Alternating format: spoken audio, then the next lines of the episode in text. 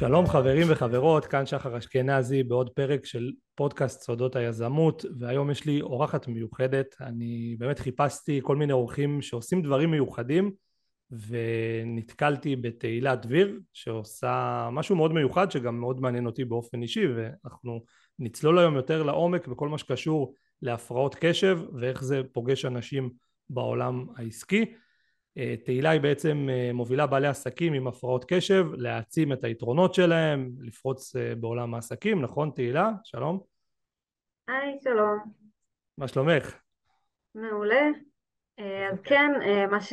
מה שאני עושה בעצם, אני והצוות שלי עוזרים לבעלי עסקים, יזמים, עצמאים, אמנים, אנשים שיש להם איזשהו כישרון מיוחד, אנשים שיצאו עם זה החוצה ומנסים להתפרנס, מנסים לפרוץ או פורצים בעולם של היזמות והעסקים, אבל יש כמה קשיים, אה, אתגרים יומיומיים שלא תמיד מדברים עליהם ולא תמיד נעים לדבר עליהם ומאתגרים מאוד בעלי עסקים. כשאת, כשאני אומר הפרעות קשב, מה, מה זה בעצם אומר? לפי איך שאת רואה את זה, לא לפי ההגדרה שאני מניח, יש כל מיני הגדרות כאלה, את יודעת, שאוהבים להכניס אנשים לכל מיני אה, לייבל כזה, את יודעת, לשים עליהם לייבל, אתה כזה, אתה כזה, אתה בדרגה כזאת, אתה יש לך מהסוג הזה וכל מיני קשקושים, איך את רואה את זה מהניסיון שלך? אז לפני שאני אגיד איך אני רואה את זה, אני אתן כמה מילים על איך הרפואה רואה את זה, כדי שהמאזינים יבינו את ההבדל בגישה שלי לבין הגישה של הרפואה. מעולה. אז מה שהרפואה בעצם טוענת, אחרי אה, עשרות שנים של מחקר שהתחיל בארצות הברית, אחוז מסוים של ילדים, הם התחילו עם המחקר על ילדים, יש ילדים שיש להם איזושהי הפרעה נירולוגית, נירו, נוירופסיכיאטרית זה נקרא, שהיא בעצם אה, הפרעה שמקורה במוח, והיא בעצם אה, מיפתה את האזורים המוחיים והם הבינו, הרפואה בעצם מיפתה את האזורים המוחיים והם הבינו שיש איזשהו אזור מסוים במוח שנקרא האונה הקדם מצחית, הפרונטל קורטקס, שאחראי על קבוצה של תפקידים ניהוליים, שהם בעצם תפקידים גבוהים. ובעצם הם הבינו שבאותו אזור יש אה, פעילות לא גבוהה של, של דופמין, שדופמין זה בעצם ההורמון המעורר, אפשר לקרוא לו הורמון העושר, אבל הוא ההורמון שמניע אותנו לפעולה. ושם באזור הזה ספציפית יש רמה נמוכה יותר של דופמין וזה פוגע בתפקודים הניהוליים. תפקודים ניהוליים זה בעצם היכולת שלנו לתכנן, היכולת שלנו לשים את הפוקוס על משהו אחד, האזור, ה- היכולת שלנו להתמיד, להציב מטרה ולהתמיד בדרך אליה בלי להיות מוסכים מכל מיני דברים מסביב. יש שם קבלת החלטות, יש שם אה, חשיבה לטווח ארוך, יש שם, אה, יש שם אה, תעדוף כל מיני דברים שאפשר היום להבין שמי ש... שבעל עסק או עצמאי הם מיומנויות שהן מאוד דרושות בעולם העסקים וצריך כל הזמן לעבוד עליהן ולפתח אותן. זה קטע לפי הרשימה שלך אני חושב על כל בני אדם שאני מכיר ואת רובם אני יכול אה, להכניס ל... אתה יודע לכולם אני מניח יש קצת אה, הפרעת קשב או משהו כי, כי זה די אה, אני רואה את זה כמעט אצל רוב האנשים אולי ברמות נמוכות יותר הקושי הזה להתפקס, הקושי להתמיד, אה, השאלה איך זה כבר באמת מגיע לרמה שזה הופך להיות משהו שהוא מוגדר כהפרעת קשב. אז זהו, בעצם כל האוכלוסייה נמצאת על הציר הזה של כל מיני הפרעות כאלה ואחרות, אפילו אם נשים רגע הפרעת קשב בצד, אז יש אה, חרדה ודיכאון וכל מיני שמות וכל מיני דברים, ובסוף אנחנו על איזושהי סקאלה, ויש אנשים ש, שהם יכולים לסבול מזה בצורה מאוד מינורית, אבל הם מתפקדים והם מתקדמים בחיים, יש להם עליות וירידות, אבל יש אנשים שהאתגרים האלו מביאים, להם, מביאים אותם למצוקה, לרמות מצוקה מאוד גבוהות במהלך היום יום. ואז שם אפשר להבין שלבן אדם יש איזשהו קושי שהוא קצת יותר חריג משאר האנשים. מה, מה זה אומר מצוקה יומיומית? למשל, בן אדם, אה, למשל ניקח בן אדם רגיל, ואני אומרת רגיל במרכאות, שבעצם אין לו הפרעת קשב, שהוא לא מאובחן עם הטייטל הזה של הפרעת קשב, תגיד לו עכשיו, תן לו עכשיו תוכנית עבודה, תגיד לו עכשיו, תשמע אתה צריך עכשיו לעשות 1, 2, 3 ו-4, 5, 6 ואחר כך תעשה 7, 8, 9 ואז תעשה את זה ואת זה ואת זה ואתה נותן לו הוראות והוא סבבה, הוא יכול לרגע כזה, אוקיי, שנייה, להתפקס על עצמו ואז הוא יודע את הדרך, הוא מבין מה הוא צריך לעשות. בן אדם עם הפרעת קשב או עם קושי שהוא יותר, יכול לראות את זה ולא לא לראות איך בכלל הוא מגיע. איך בכלל הוא מגיע לדרך הזאת? איך בכלל הוא מתחיל? מאיפה הוא מתחיל? מאיפה הוא מסיים? מה הוא עושה קודם? הוא עובד קצת אחרת. מערכת ההפעלה שלו, המוחית, עובדת קצת אחרת. מה הכוונה? ועכשיו אני רגע אשים את המונח הזה, הפרעה, בצד כי אני ממש לא אוהבת להשתמש בו. בעצם הרפואה, הרפואה הרי נתנה את השם הזה, והיא קראה לו הפרעה כי בעצם משהו בפעילות המוחית לא עובד בצורה תקינה כמו שאר בני האדם. אוקיי, זה, זה בעצם ההגדרה של הפרעה. שזה לא תקין, זה לא, אה, זה אחוז מסוים באוכלוסייה שסובל מאותם אה, תסמינים בעצם, תסמינים, כן. וזה נחשב להפרעה. אז מה הגישה שלי בעצם? מה אני, אה, מה אני חושבת על זה? אני חושבת קודם כל ברמה הכי פשוטה, שיש שוני בין אנשים היום. ואם כולם היו אותו דבר, כולנו היינו תקינים, כולנו היינו אה, על, איזושהי, אה, על איזשהו רצף, כולנו היינו אותו דבר, אז איפה האנושות הייתה? לאן האנושות הייתה מתקדמת?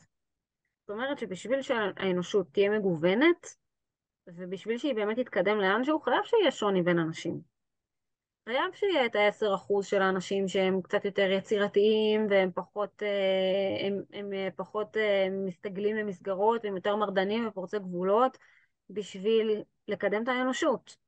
וצריך שיהיה את ה-80 אחוז אנשים שהם יכולים להיות במקום אחד ויכולים להיות ב... יכולים לעשות מה שאומרים להם ויכולים להיות ב... יכולים לעשות אותו דבר במשך שנים כי העולם גם את זה צריך. בסוף יש שקלול של מה האנושות צריכה, ולפי זה כל אחד מגיע עם הסל כישורים שלו, לפי מה שהוא צריך לעשות כאן, בשביל האנושות. שזה אחד הדברים הבסיסיים שמפרידים אותנו מהחיות, שאם תקחי נגיד 100 אריות, הם יהיו די, די אותו דבר, בוא נגיד, לא יהיה כזה הבדל מבחינת אה, בדיוק. אופי, תכונות ודברים כאלה, זה די פס ייצור. אנחנו כבני אדם, אם תקחי 100 אנשים, כל אחד זה, זה עולם ומלואו, ויהיה מאוד קשה אה, להכניס אותם לקטגוריות, אלא אם כן נתאמץ בכוח, שזה מה שלדעתי הרבה פעמים מערכת החינוך עושה והרפואה עושה, היא בכוח מתאמצת להכניס אנשים לכל מיני אה, קוביות, כי אז הרבה יותר קל בעצם לנהל את כל הסיסטם הזה, את כל הדבר הזה שנקרא חברה. הרבה יותר קל לתת להם מענה, גם, וגם הרבה יותר קל לתת להם מענה, כי אם עכשיו למשל בתוך הרפואה יש ילד, ילד, נגיד זה התחיל מילדים, כן, יש ילד שמתמודד עם איזה משהו, אבל אם עכשיו המורים לא יודעים עם מה הוא מתמודד ואין לזה שם, אז מאוד קשה להבין גם איך לטפל. אבל אם עכשיו יש לזה שם, אז המורים יכולים להגיד אחד אה, לשני, יש לו הפרעת קשב, וכולם מבינים במה מדובר. או אם אומרים יש לילד הזה אוטיזם, אז כולם מבינים במה מדובר.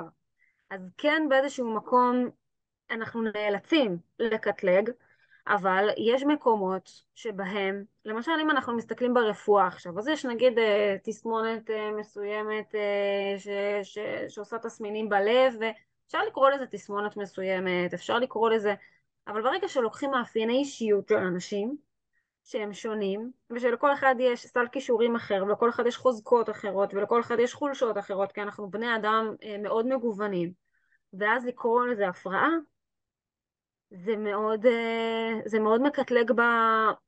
ונותן לנו גם סטיגמה שהיא שלילית. כי מה זה הפרעה? המילה הפרעה היא כבר נגטיבית.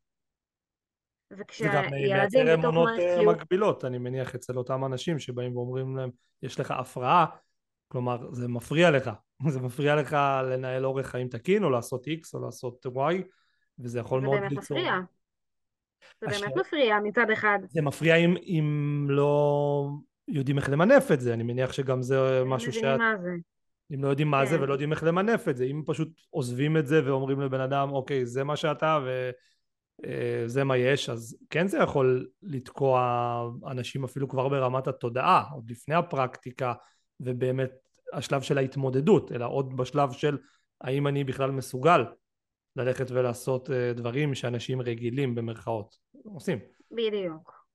עכשיו, מערכת החינוך היא כבר במשך שנים בונה את זה, בונה את, ה, אה, את הקטלוגים האלה, ואם זה בהתחלה, באמת, אה, אם בהתחלה קיבלו את זה רק אה, ילדים שבאמת באמת לא יכלו ללמוד והיה להם קשיים רגשיים והם היו מופרעים ואי אפשר היה לעבוד איתם, היה צריך להגדיר אותם, היום כל ילד שמתלונן על איזשהו קושי, או כל ילד שהוא קצת יותר שובב, או כל ילד שיש לו אנרגיה מיוחדת, הוא בכלל לא אמור לשבת עכשיו בכיתה, כי מערכת החינוך לא בנויה עכשיו לדור החדש, ובא לו לרוץ בחוץ אה, בטבע בלי נעליים ולזרוק אבנים ולראות מה הוא יכול לעשות עם זה כי הוא ילד וכי הוא סוג של חיה מסוימת שצריכה רגע לפרוק אנרגיה ומגיל שש להושיב ילדים בכיתה ולצפות שהם יהיו אותו דבר זה פשוט סירוס של האנושיות זה פשוט זה פשוט סירוס ואני נמאס להיות politically correct ב- בכל המקומות פה לא צריך להיות מדברת. politically correct, פה אצלי באמת. שנמאס לי, בדיוק, באמת, ש, באמת שנמאס כבר, באמת שנמאס כבר עם ההתייפפות הזאת. כן, מערכת החינוך הורסת אותנו כבני אדם,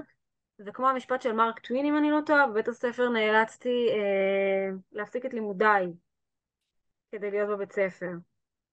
דרך אגב, הייתי ה- ילד, המערכת נאלצתי החינוך, להפסיק את לימודיי. המערכת חינוך נראית אותו דבר בדיוק, אה, את יודעת, ברור שהשתנתה טיפ-טיפה, אבל תסתכלי יש- על יש תמונה, את- על יש תמונה של ה- כיתה מלפני מאה שנה לתמונה של כיתה היום, זה דומה, הלוח התחלף, אבל הקונספט של לקחת מלא ילדים ולשים תחת אותה מטריה ולצפות מכולם להיות טובים בהיסטוריה או טובים במתמטיקה ואם הם לא אז עושים להם נו נו נו ואתם לא טובים אה, זה, זה מאוד אה, בעייתי. במיוחד שהיום אנחנו יודעים שזה לא באמת עובד ככה בעולם האמיתי. הנושא הזה של אה, ציונים ולהכניס בן אדם תחת אותה קטגוריה. וכולכם צריכים להיות אותו דבר ואם אתה לא טוב בהכל אז אתה פשוט לא טוב. ומבישים אותך ושולחים אותך הביתה עם איזה מכתב להורים ונו נו נו קיבלתי 50 בהיסטוריה וזה מביך זה כאילו טראומה זה יכול לעשות טראומה לילדים הדבר הזה זה הסיפור חיים שלי. זה ממש הסיפור שלי. בכיתה, אה, בכיתה א', כבר אה, הגעתי בכיתה א' לבית ספר, והייתי ילדה מאוד חכמה. הגעתי כבר, ידעתי לקרוא, וידעתי לכתוב, והייתי קוראת כבר ספרים שלמים שהגעתי לכיתה א', ובגן הייתי מציירת את הציורים הכי יפים. אבל אף אחד לא ראה את זה. מה הם ראו? הם ראו שהייתי עפיפון, שהייתי בורחת מההפסקות, בכלל לא שמתי לב שאני בורחת. הייתי מאוד עפיפון כזאת, היא הולכת עם הראש שלי, אה הנה שביל, אז הולכת בו, ופתאום מגלה שאני לא בבית ספר, ואז אה, האשימו אותי שברחתי מהבית ספר, הייתי שוכחת ספרים ושוכחת מחברות, ולא עניין אותי כל כך. הייתי קוראת ספרים בשקט שלי, בכיף שלי, לא עניין אותי כל כך מה, ש... מה שלימדו בבית ספר. והייתה לי תפיסה מאוד מהירה, היו לי חולשות, כן, והיו לי חוזקות, אבל הם ראו רק את החולשות. הם ראו את הקושי שלי במתמטיקה, הם ראו את הקושי שלי באנגלית, ואוטומטית כילדה מאוד חכמה, הרגשתי שאני בפערים מאוד גדולים ביחס, ל, אה, ביחס ל, לילדות שלמדו איתי, למדתי בבית ספר דתי של בנות. אבל מה הייתי עושה? באמצע, באמצע השיעורים בעצם, במקום ללמוד ולהתאמץ בלימודים, הייתי מציירת. כי זו הייתה החוזקה שלי, הייתי ציירת עשר שנים, זה, זה מה שעשיתי, ציירתי. מזה ניסיתי להתפרנס כביכול, זה היה העסק הראשון שלי של ציורים פורטרטים. והייתי מציירת את המורה שלי ממש אחד על אחד, ברמה מאוד גבוהה, של ציירים. והיא הייתה רואה את זה, ו... הייתה רואה אותך כעפיפון שלא מצליח להתרכז ועושה דברים אחרים כן. כי ללמוד היסטוריה זה. יותר חשוב, אתה יודע, תראה, עזבי שאת לא זוכרת כלום משיעורי היסטוריה, אבל זה יותר חשוב מלפתח כישרון. כן, בטח, לקחו לי את הקלמר והענישו אותי, ולקחו לי את העטים ואת המחברות. לא, את לא תציירי, תלמדי. הביאו את ההורים שלי אה, להראות להם מה אני עושה בשיעורי הנדסה או חשבון. אז אבא שלי ראה את הציור ואמר, וואו, כאילו, איזה, איזה יופי, על, על זה את קוראת לי, כאילו? זה, איך זה גרם לך להרגיש? לא עכשיו שאת מסתכלת נגיד אה, בעיניים הרבה יותר אה, בוגרות ואחרי שעברת את כל מה שעברת אה, בהמשך החיים, באותה תקופה את זוכרת איך זה גרם לך להרגיש? קודם כל זה גרם לי להרגיש ממש לא, אה, לא טובה, למרות שידעתי שאני טובה מצד אחד, אז זה גרם לי מאוד למרוד ולא לקבל מהם סמכות. כי ברגע שאני הבנתי שהם לא מחנכים אותי טוב, שהם לא באמת רואים אותי, שהם רואים אה, אותי כעוד אחת, והם לא מסתכלים על מה אני טובה, אז אוטומטית לא בא לך, ל... לא, לא בא לך להיות שם ולעשות מה שהם מבקשים. זה כמו בזוגיות, אם אתה רואה שבן הזוג שלך לא מעריך את מי שאתה באמת, ורק מתבאס עליך שאתה עושה בלאגן פה, שאתה קצת אה, על החולשות הקטנות שלך שיש לכל בן אדם, אם הוא מסתכל רק על זה, לא בא לך לעשות כלום בתוך הבית. אתה מרגיש שאתה לא מוערך, אתה מרגיש שלא רואים אותך באמת, מה החוזקות שלך. ולא ראו מה החוזקות שלי. מה זה לראות חוזקות שלי? ילדים רואים פתאום ילד שיש לו איזושהי חוזקה. למשל הוא יודע לצייר, כמו שאני אה, הייתי. אז רגע במקום לגעור בו על זה, בוא ניקח את זה ונשתמש בזה. בוא ניקח רגע את הילדה הזאת שיודעת לצייר ונביא לה צבעים ונגיד לה לעשות איזה ציור קיר בגן של הבית ספר או בכיתה או איפה של כיתה א' שיהיה קצת צבעוני שיהיה יפה. ואולי אפשר להביא עוד ילדה שיודעת לצייר וביחד הם יעשו משהו, או שנביא ילדות קטנות והיא תלמד אותם, כאילו בוא, בוא, בוא נבנה אותה. ואז נזמין את ההורים שלה, נזמין את ההורים שלה במקום לנזוף בה. שיבואו לראות, מה היא עשתה. איזה ציור יפה היא עשתה, ואז היא תרגיש ששווה משהו וגאים בה, וזה יבנה לה את הביטחון. בדיוק. אז מה עשו? הקטינו אותי ממש, הגעתי לגיל אה, גיל, אה, 12 או משהו כזה, כיתה ז'-ח', כבר לא למדתי. כבר לא הייתי בלימודים. הייתי רק בראש של למרוד ולעשות כמה שיותר שטויות. אם זה לברוח מהבית ספר, ואם זה לעשות... אה, אם זה ממש להיות אה, ילדה אה, מופרעת. עכשיו, הרבה ילדים עם הפרעת קשב נופלים למקום הזה של הילד המופרע, הילד הבעייתי. כי לא רואים את החוזקות שלו, לא רואים במה הוא טוב.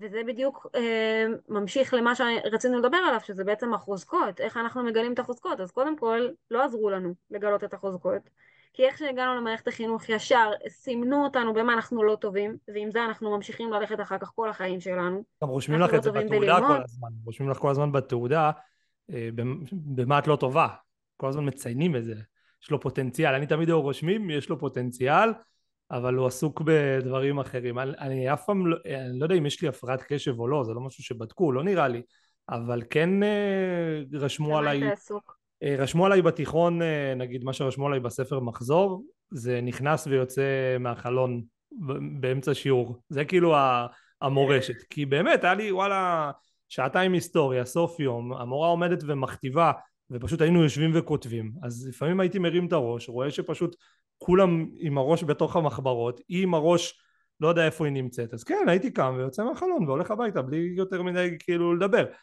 אה, אני לא יודע למה זה כאילו גם אני אגיד לך אימא שלי הייתה מורה שלי בשלב מסוים בחיים. גדלתי ביישוב קטן אז לא היה כל כך ברירה היא הייתה מורה לגיאוגרפיה ו... וואו איך זה? אה, אני זרמתי היה צחוקים.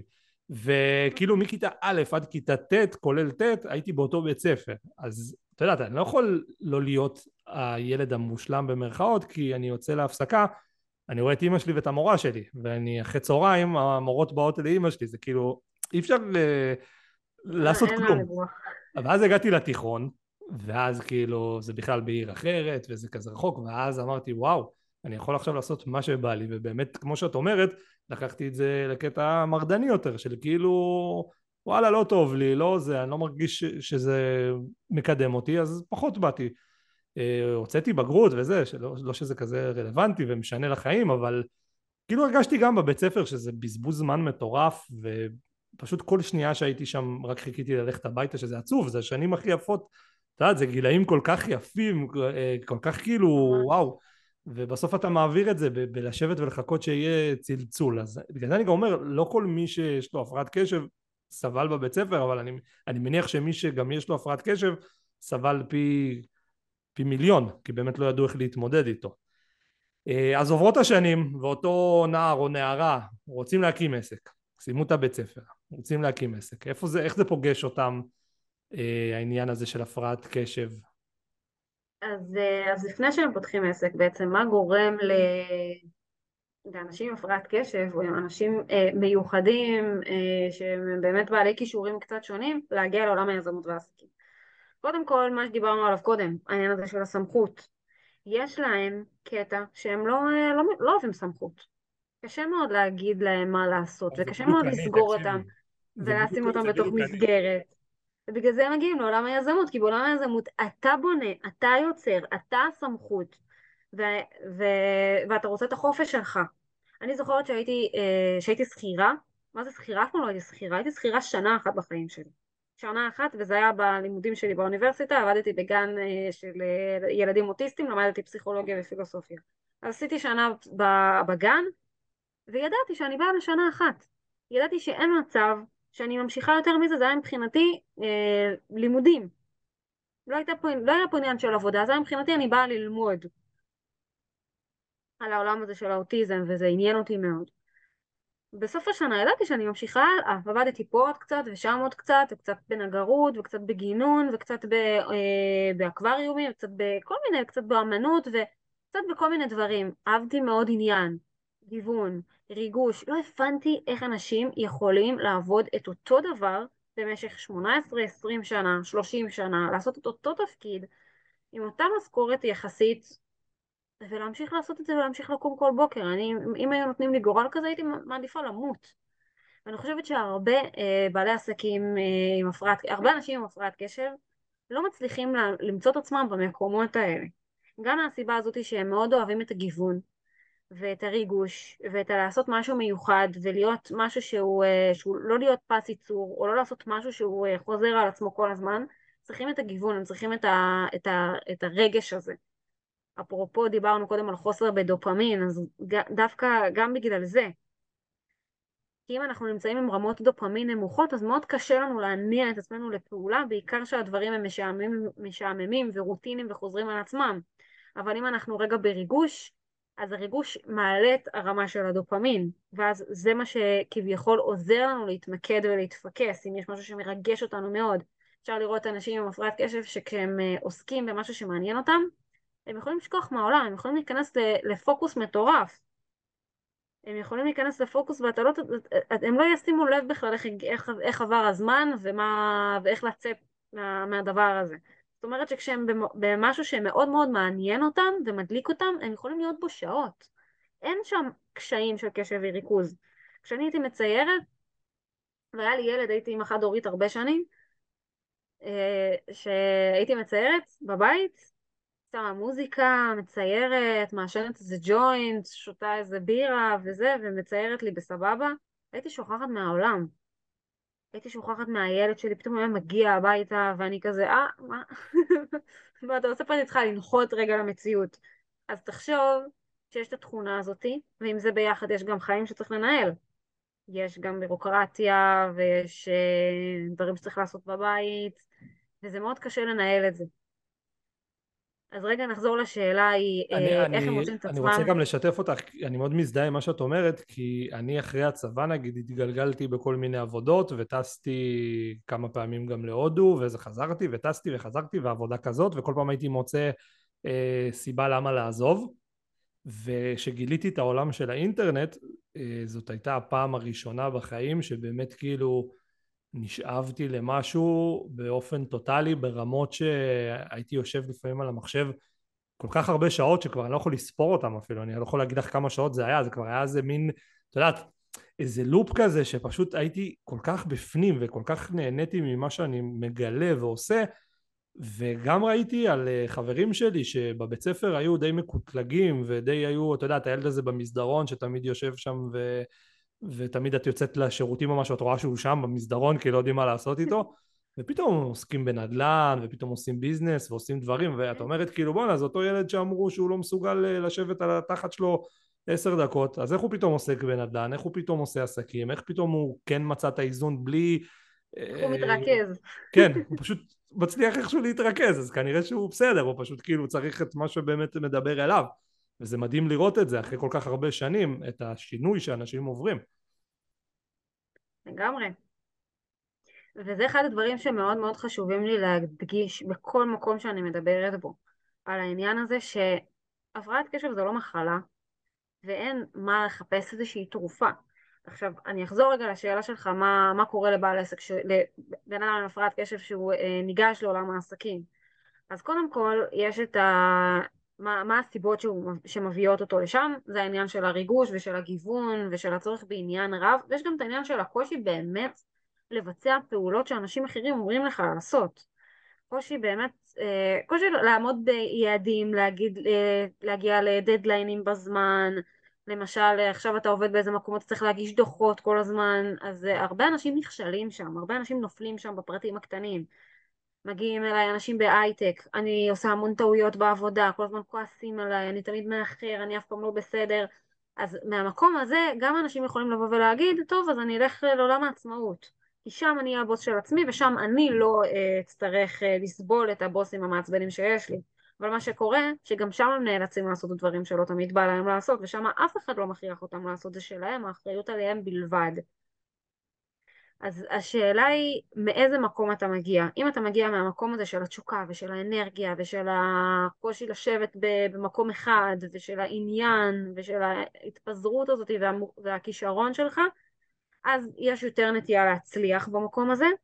אבל אם אתה בא מתוך mindset של כזה טוב לא, לא הצלחתי בעולם השכירות, לא הצלחתי כשכיר אז פתחתי עסק כעצמאי שלפחות אני אתפרנס ממשהו אז אתה מבין מה ההבדל בין הגישות. כן, פה זה בעצם לא, לא משנה את חוקי המשחק כל כך כי בסופו של דבר אתה עדיין צריך להתמודד עם אותם דברים ועכשיו פשוט אין לך מישהו שיוודא שאתה עושה את זה אז דווקא רוב הסיכויים שזה ילך למקומות פחות טובים כי באמת שאין מבוגר אחראי מה שנקרא בסיטואציה כזאת ושבן אדם מגיע עם תשוקה ובאמת אה, עם התרגשות לעשות דברים שונים אז זה יכול יותר להחזיק אותו אה, בפוקוס על הדבר הזה.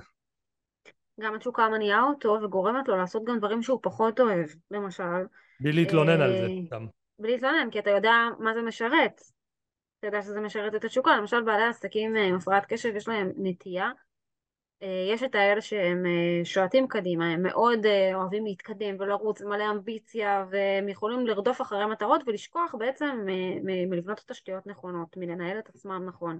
אז הם יכולים להגיע לזה שאין להם סדר יום מסודר של עבודה, אתה יכול לראות אותם עובדים עד 2-3 בלילה, בדרך כלל הם יכולים להיות כאלה ה-one man show, אני מחייך כי, תקשיבי, זה פשוט מדהים, את פשוט כאילו, השיחה הזאת גורמת לי להבין על עצמי המון דברים, כי את פשוט מתארת לי, אותי, אה, אחד לאחד, את אומרת יכול להיות עד שתיים שלוש בלילה, זה השעות שהייתי עובד שהייתי, לפני שהייתי אבא, זה כאילו השעות שהייתי משגשג בהן, אה, ולא כן. הייתי שם לב גם שהייתי מגיע לזה, ו-one man show זה בדיוק מה שהייתי כמה שנים, אז בגלל זה אני מחייך. אז מגיעים לעבודה בלילה, ואז מה קורה? ספר אתה איך זה. אז עובדים עוד לילה ועוד לילה ואתה משגשג, בטווח הקצר אתה כן. משגשג, אבל מה קורה בטווח הארוך? אה, בטווח הארוך זה מייצר קצת, אה, גם, גם קצת אי סדר, ש, שפתאום יכול להיות כל מיני דברים שוואלה, ש...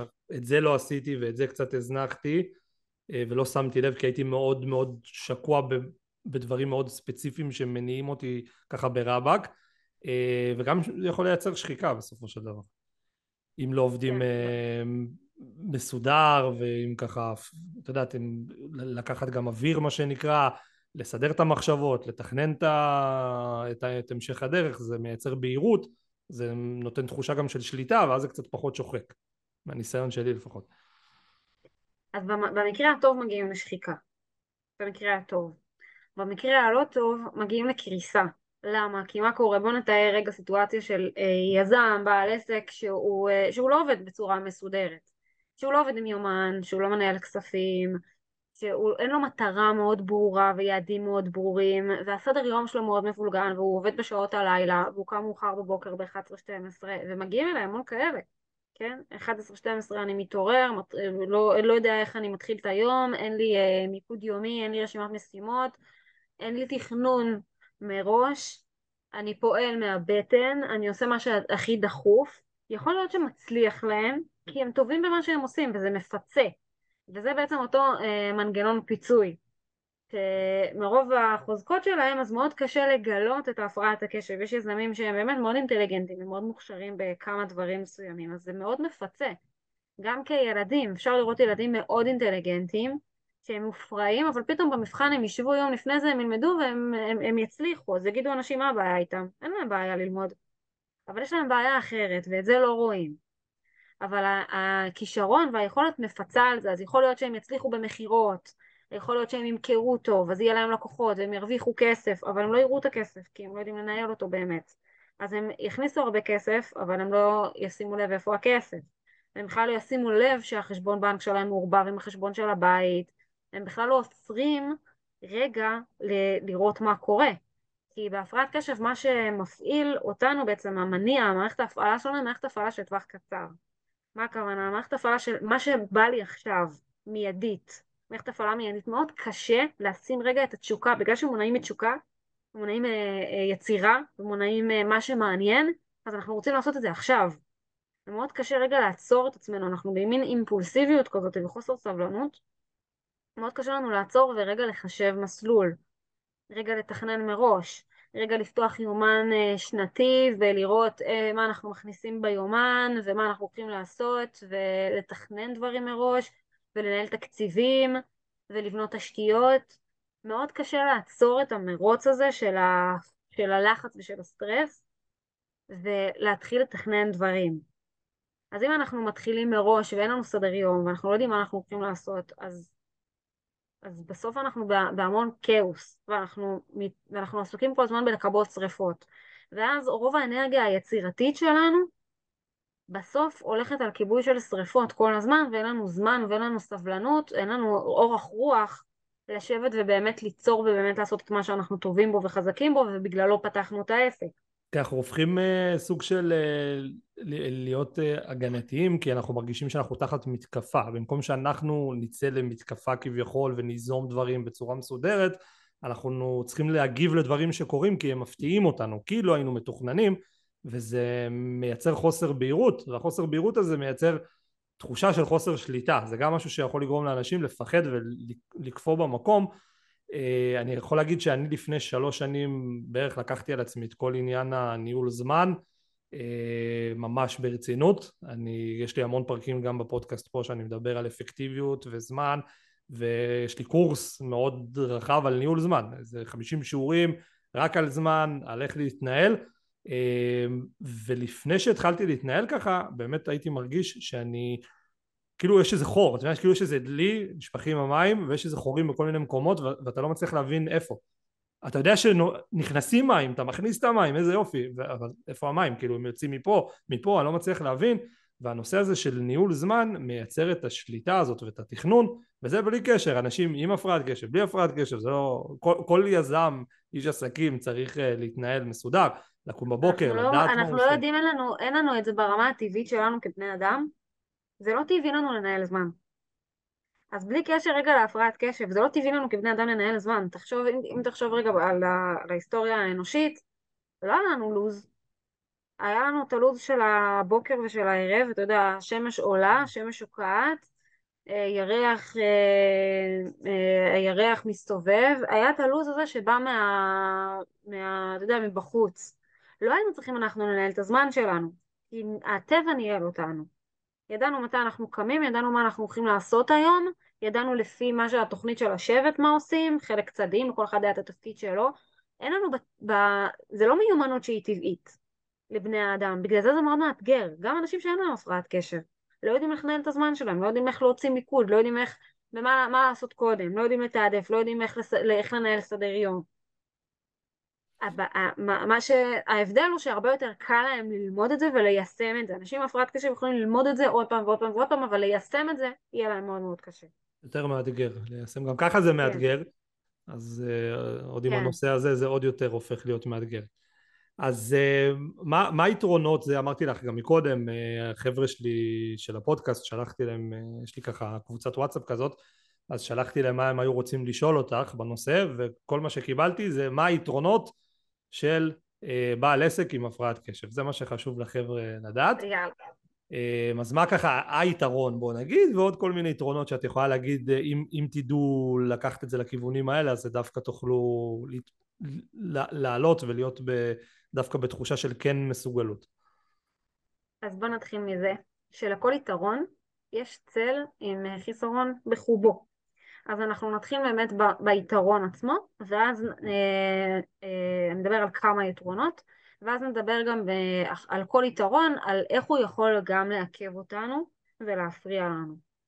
אז היתרון הראשון זה בעצם אה, ההתפזרות. מה הכוונה התפזרות? בהפרעת קשב, אה, הקושי שלנו בתפקודים ניהוליים אה, מגיע מזה, איך תפקודים ניהוליים עובדים? בעצם המוח שלנו הוא אה, סופג גירויים מהסביבה, נכון? ובהפרעת קשב אין מין, אה, ב, רגע, במוח רגיל של בן אדם הרגיל, שאין לו הפרעת קשב, יש לו מין מסנן גירויים כזה, מין שומר סף כזה, שמבין מה גירוי לא רלוונטי. מה זה גירויים? יש לנו רעשים, יש לנו קולות מבחוץ, אנשים, סביבה, כל מיני דברים מבחוץ, והמוח שלנו כל הזמן קולט אותם, סופג אותם. בן אדם רגיל יכול להגיד אוקיי זה לא רלוונטי לעכשיו, זה לא מעניין, זה אני יכול לשים בצד, כאילו מראש, כאילו בצורה אוטומטית ולא מודעת, המוח שלו מכבה לו ערוצים. בהפרעת קשב המוח לא מכבה ערוצים, סוף, שומר הסף הלך לישון. המוח סופג את כל הגירויים במקביל, ביחד, כאילו כל הערוצים פתוחים ואתה קולט את כל מה שיש מסביב. אם זה רגשות של אנשים שחולפים לידך, ואם זה כל הרעשים והקולות והמטוסים ששם והקרב שנובח ואנחנו יכולים לשמוע את כל מה שמתרחש בסביבה שלנו ויהיה לנו מאוד קשה לכבות את זה ולא להתמקד בזה. כאילו המוח שלנו יש לו איזושהי, אה, אה, יש לו איזשהו קושי להבדיל מה הגירוי רלוונטי לי לעכשיו לצורך שלי ומה לא. הוא חושב שהכל מאוד רלוונטי אליו. אז איך זה יתרון בעצם לאנשים עם הפרעת קשב, לבעלי עסקים עם הפרעת קשב? אה, אחד, מה, אחד מהיתרונות, אחד מהאתגרים זה מיקוד, שזה בעצם היכולת להתמקד. אז איך חוסר מיקוד דווקא יכול להיות יתרון? שאנחנו ערניים לכל מיני דברים שקורים בסביבה שלנו, שאנחנו יודעים לקשר בין כל מיני חוטים של מידע מסביב, שהמוח שלנו הוא רואה פרטים שאנשים אחרים לא יכולים לראות כי הם ממוקדים במטרה. הם, יש להם ראיית מנהרה, בהפרעת קשב אין ראיית מנהרה, יש ראייה של all over the place, שאנחנו רואים הכל מסביב. אז זה יכול להציף אותנו מצד אחד, ומצד שני זה יתרון, כי אנחנו יכולים להתפזר, אנחנו יכולים לעשות כמה דברים, ואנחנו יכולים לעשות אותם טוב. ואנחנו יכולים להיות טובים בכל מיני דברים. יש אנשים שהם אה, רגילים כביכול, אין להם הפרעת קשב, ויכול להיות שהם מאוד מוכשרים בכל מיני דברים, אבל הם יהיו ספציפיים מוכשרים באיזה משהו אחד. למשל, מתמטיקה, חשבונאות, צילום, עריכה. הם יהיו מוכשרים במשהו אחד. יהיה מאוד קשה להם להיות טובים גם במכירות, וגם בשיווק, וגם בפיתוח אה, עסקי וברעיונות. הם טובים בעריכה, תן להם לערוך, הם יודעים לערוך מאוד טוב, הם יכולים להתמקד בעריכה, הם יכולים להיות עורכים פצצה, אבל תגיד להם עכשיו אתה צריך גם לשווק וגם למכור וגם...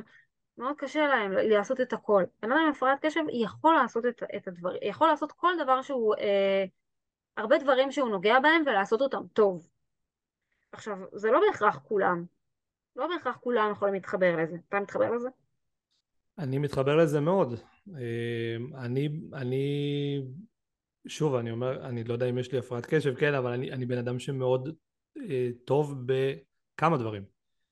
זאת אומרת אה, בכל חיי גם אה, שהייתי ילד אם זה היה בספורט וגם אה, בעולם ה, בפעילות העסקית שלי מאז שהתחלתי אז אה, עשיתי ואני עושה המון דברים במקביל וכן מרגיש שאני טוב בהם. זאת אומרת אה, אם זה היה אה, עיצוב גרפי ועריכת וידאו שהייתי עושה ועושה לעצמי לפעמים והייתי בונה לעצמי אתרים אה, ומכירות בטלפון ושיווק וקמפיינים ושופיפיי אה, ותוך כדי קורסים ואני מאוד אוהב לעזור לאנשים. זאת אומרת יש המון דברים שאני עושה במקביל וכן אני מרגיש שאני מצליח להתפקס בהם למרות שזה זאת אומרת דווקא זה לא גורם לי לבלבול. כי אני כן מצליח להבין את האפקטיביות שאני צריך ליצור בכל דבר ולא, את יודעת, לדהור בכל המקומות, כי זה לא אפשרי, אפשר לדהור בכל המקומות. לא, אפשר. אלא יותר ככה לנתב את האנרגיה בצורה נכונה.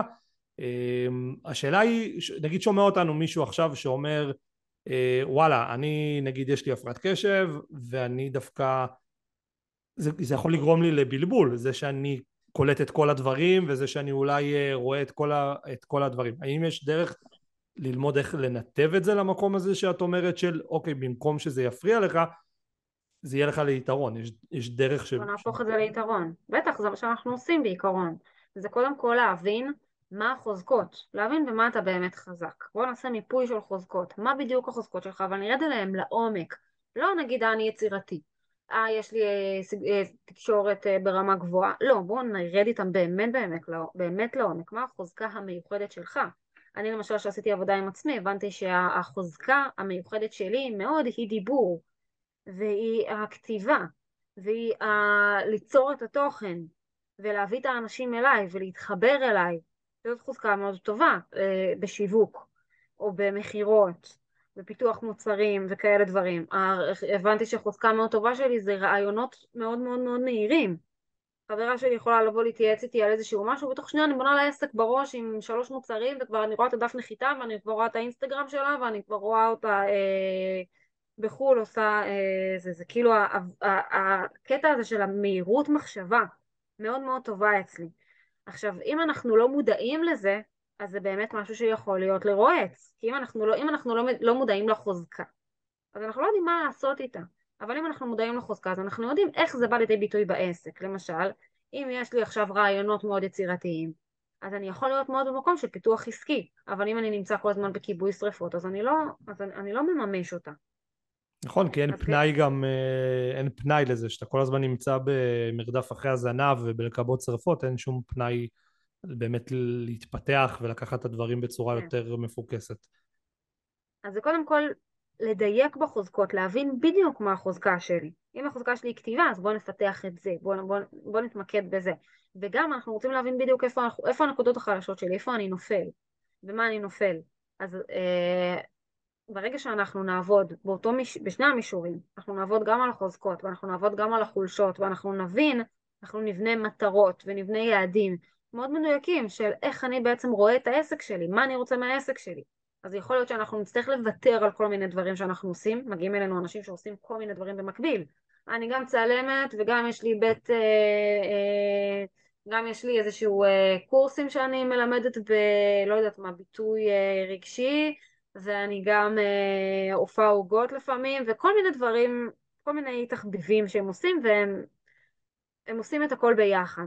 באים אליי אנשים, אני מעצב פנים, ואני גם מנגן בגיטרה, ואני גם לומד uh, עכשיו uh, עוד איזה משהו, והם נמצ... הם כל הזמן שמים את עצמם בהמון המון המון מוקדים, הם כאילו לא רוצים להפסיד את, להפסיד את הדברים האלה, אבל בסוף הם נשארים, uh, בסוף הם נשארים באותו, באותו מקום, הם לא באמת מצליחים להצמיח את זה, וגם אם הם לא מנהלים את זה נכון, אז הם מתפזרים, האנרגיה מתפזרת בין כל מיני תחומים. אז אז אחד הדברים זה להבין בדיוק מה אני רוצה, לאן אני רוצה להגיע, מה המטרות שלי, מה היעדים שלי, קודם כל להסתכל על זה, להסתכל על מה אני באמת באמת רוצה, איפה אני רואה את עצמי. דרך אגב, זה הבסיס, מי שמאזין לנו עכשיו, זה הבסיס לכל התחלה של משהו. זה הבסיס לניהול זמן, כאילו אי אפשר לנהל זמן ולנהל עסק בלי לדעת לאן אתה הולך, אי אפשר ליצור בכלל את הדבר הזה שנקרא ניהול זמן, כי כל המשימות שלנו וכל היעדים שלנו זה הכל נגזרות של המטרות שלנו. אם לא נדע לאן אנחנו רוצים להגיע, אין לנו שום דרך לבנות מפה, ואז אפילו הרבה פעמים אנשים שאולי לא היו נכנסים לאיזה סחרור, הם נכנסים לסחרור רק בגלל שהם באמת לא יודעים לאן הם הולכים. עכשיו תוסיפי לזה... אין להם מטרה. ותוסיפי לזה אנשים שעוסקים בתחום שאין להם תשוקה, רק כי הם אה, ראו איזה מודעה בפייסבוק ששם עושים כסף, אז תוסיפי את זה גם, גם את זה למשוואה, ויש פה מתכון לתאונת דרכים מה שנקרא, אתה גם אין לך תשוקה למה שאתה עושה, אתה גם לא קובע לעצמך מטרות, מפה זה רק יכול ללכת לכיוונים אה, לא טובים, לכן מאוד חשוב להשקיע בבסיס הזה ועליו לבנות את כל מה שאנחנו רוצים לעשות. בדיוק, בלהבין מה אתה רוצה לעשות.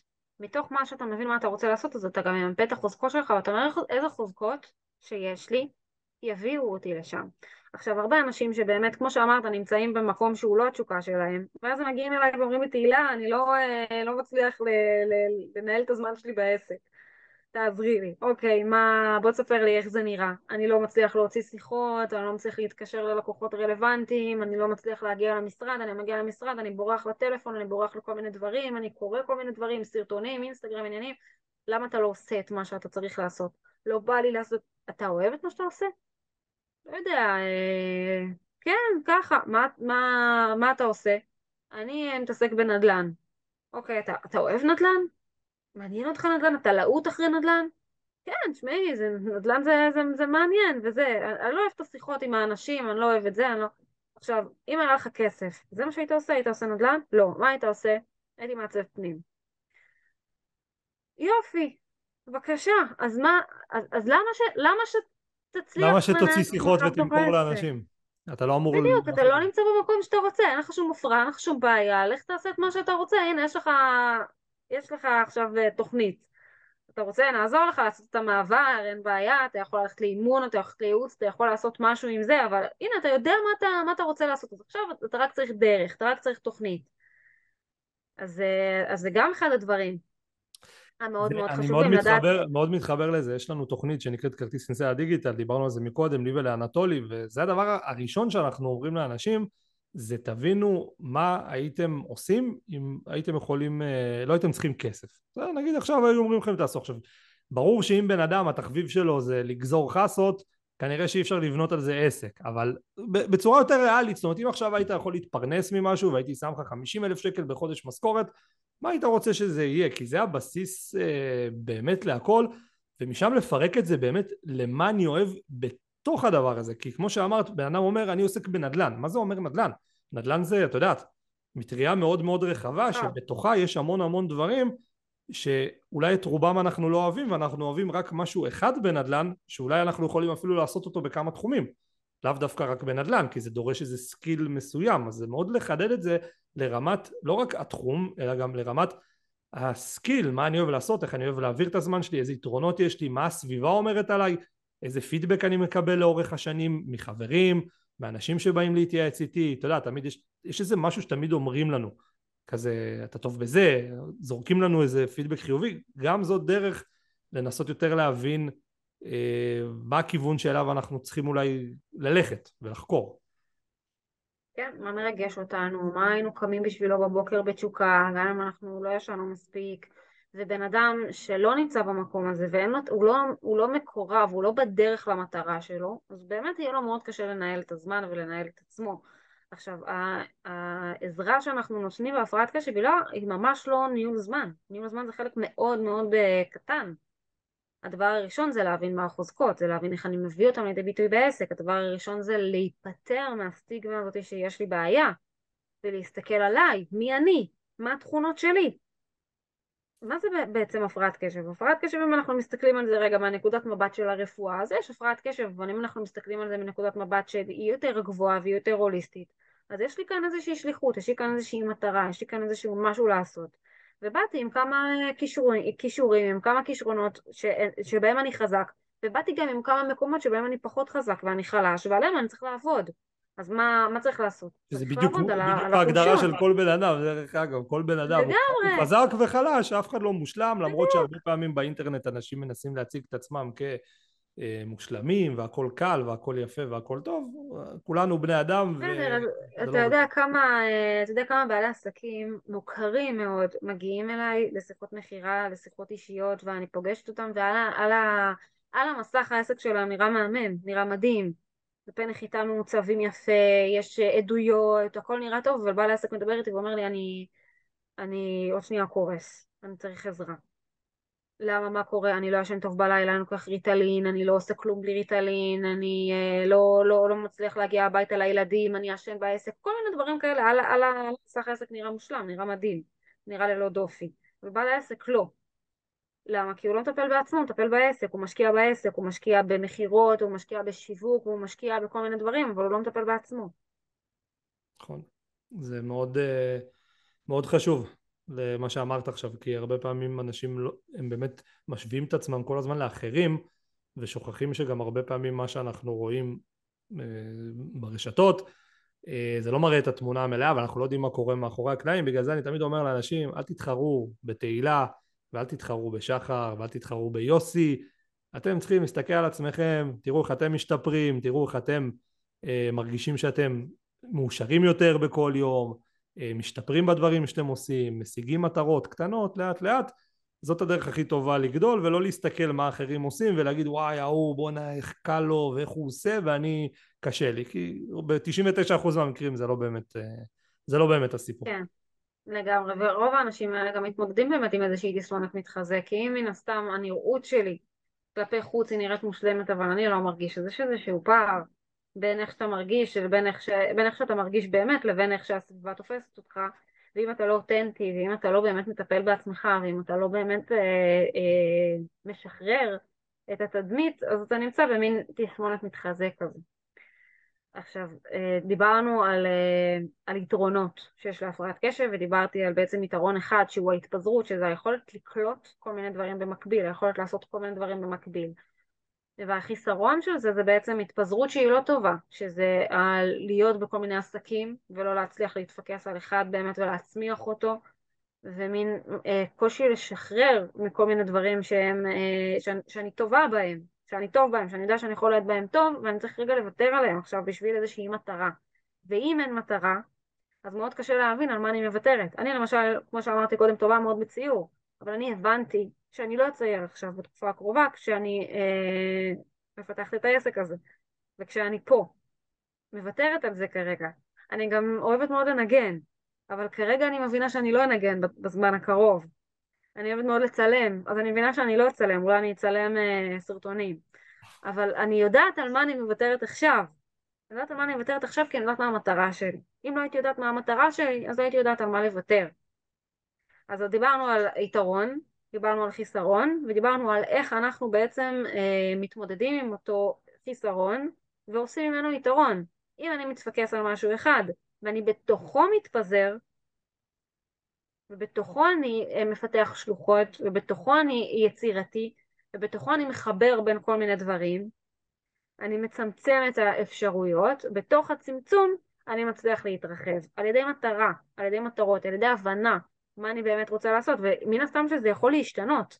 יכול להיות שהמטרה שלי היום לא תהיה המטרה שלי בעוד חמש שנים, וזה אחלה לגמרי, זה בסדר גמור, וזה כל הזמן קורה.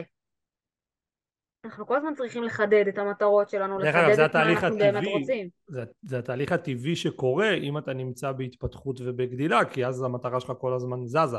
אתה לא יכול באמת להגיע לאן שאתה רוצה עוד חמש שנים, כי אתה כבר תזיז את זה ותסתכל עוד חמש שנים ותזיז, וזה דווקא סימן טוב שאתה באמת מתקדם והולך, ותמיד נזוז כי אנחנו מתפתחים, אבל חייבים את ה... את ה, את ה לשים את, את, את הסיכה הזאת ב-GPS, אתה יודע, לשים את הנקודה כדי שלפחות נלך לכיוון הזה ומשם כבר, אתה יודע, נזוז לאן שצריך.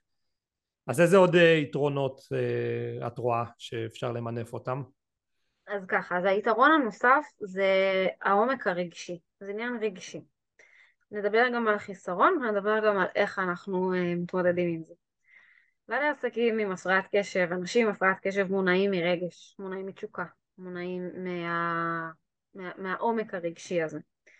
זה אומר שמאוד קל להם ל... ל... להתרגש, מאוד קל להם באמת עם המקום הרגשי. יכול להיות שהם יכולים לסחוף אחריהם אנשים, להתחבר רגשית עם אנשים. אה, למשל, הם אומרים לי, אה, מאוד קשה להם השיווק, אבל מה הכי עובד להם? פלא אוזן עובד להם מדהים, מדהים, מדהים, מדהים. למה? כי אנשים אוהבים אותם.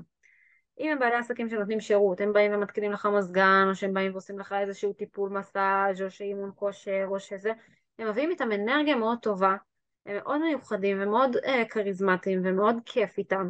אז הבן אדם שמקבל מהם שירות ממליץ עליהם באהבה ובכיף ובחום, אז המנגנון שהכי עובד להם בשיווק זה פלא אוזן, זה קטע מופלא, הם לא משווקים את עצמם. זה ממש ממש מצחיק.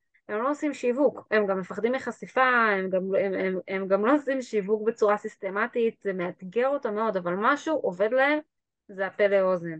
זה ה, ה, ה, התקשורת עם האנשים, המקום הרגשי הזה. ואנחנו בעצם כן רוצים לנהל עסק שהוא ממקום של רגש, ממקום של תשוקה, ממקום של מניע רגשי פנימי, ממקום של התרגשות. ממקום של חיבור עם הקהל שלנו, חיבור עם הלקוחות שלנו.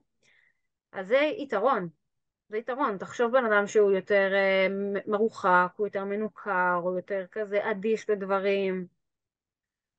נכון. אז יש הבדל. אבל מה החיסרון של זה? זה בסופו של דבר הליבה הנכונה שכל עסק צריך, העומק הרגשי, היצירת חיבורים אמיתיים עם הקהל יעד שלך בלי פילטרים ולהיות אמיתי ואותנטי ונוכח זה מה שמייצר אה, ביזנס לטווח ארוך, אם יודעים כמובן איך אה, לססטם את זה ואיך לשמור על זה גם, זה, זה, זה, זה משהו שגם קשה ללמד. אמון.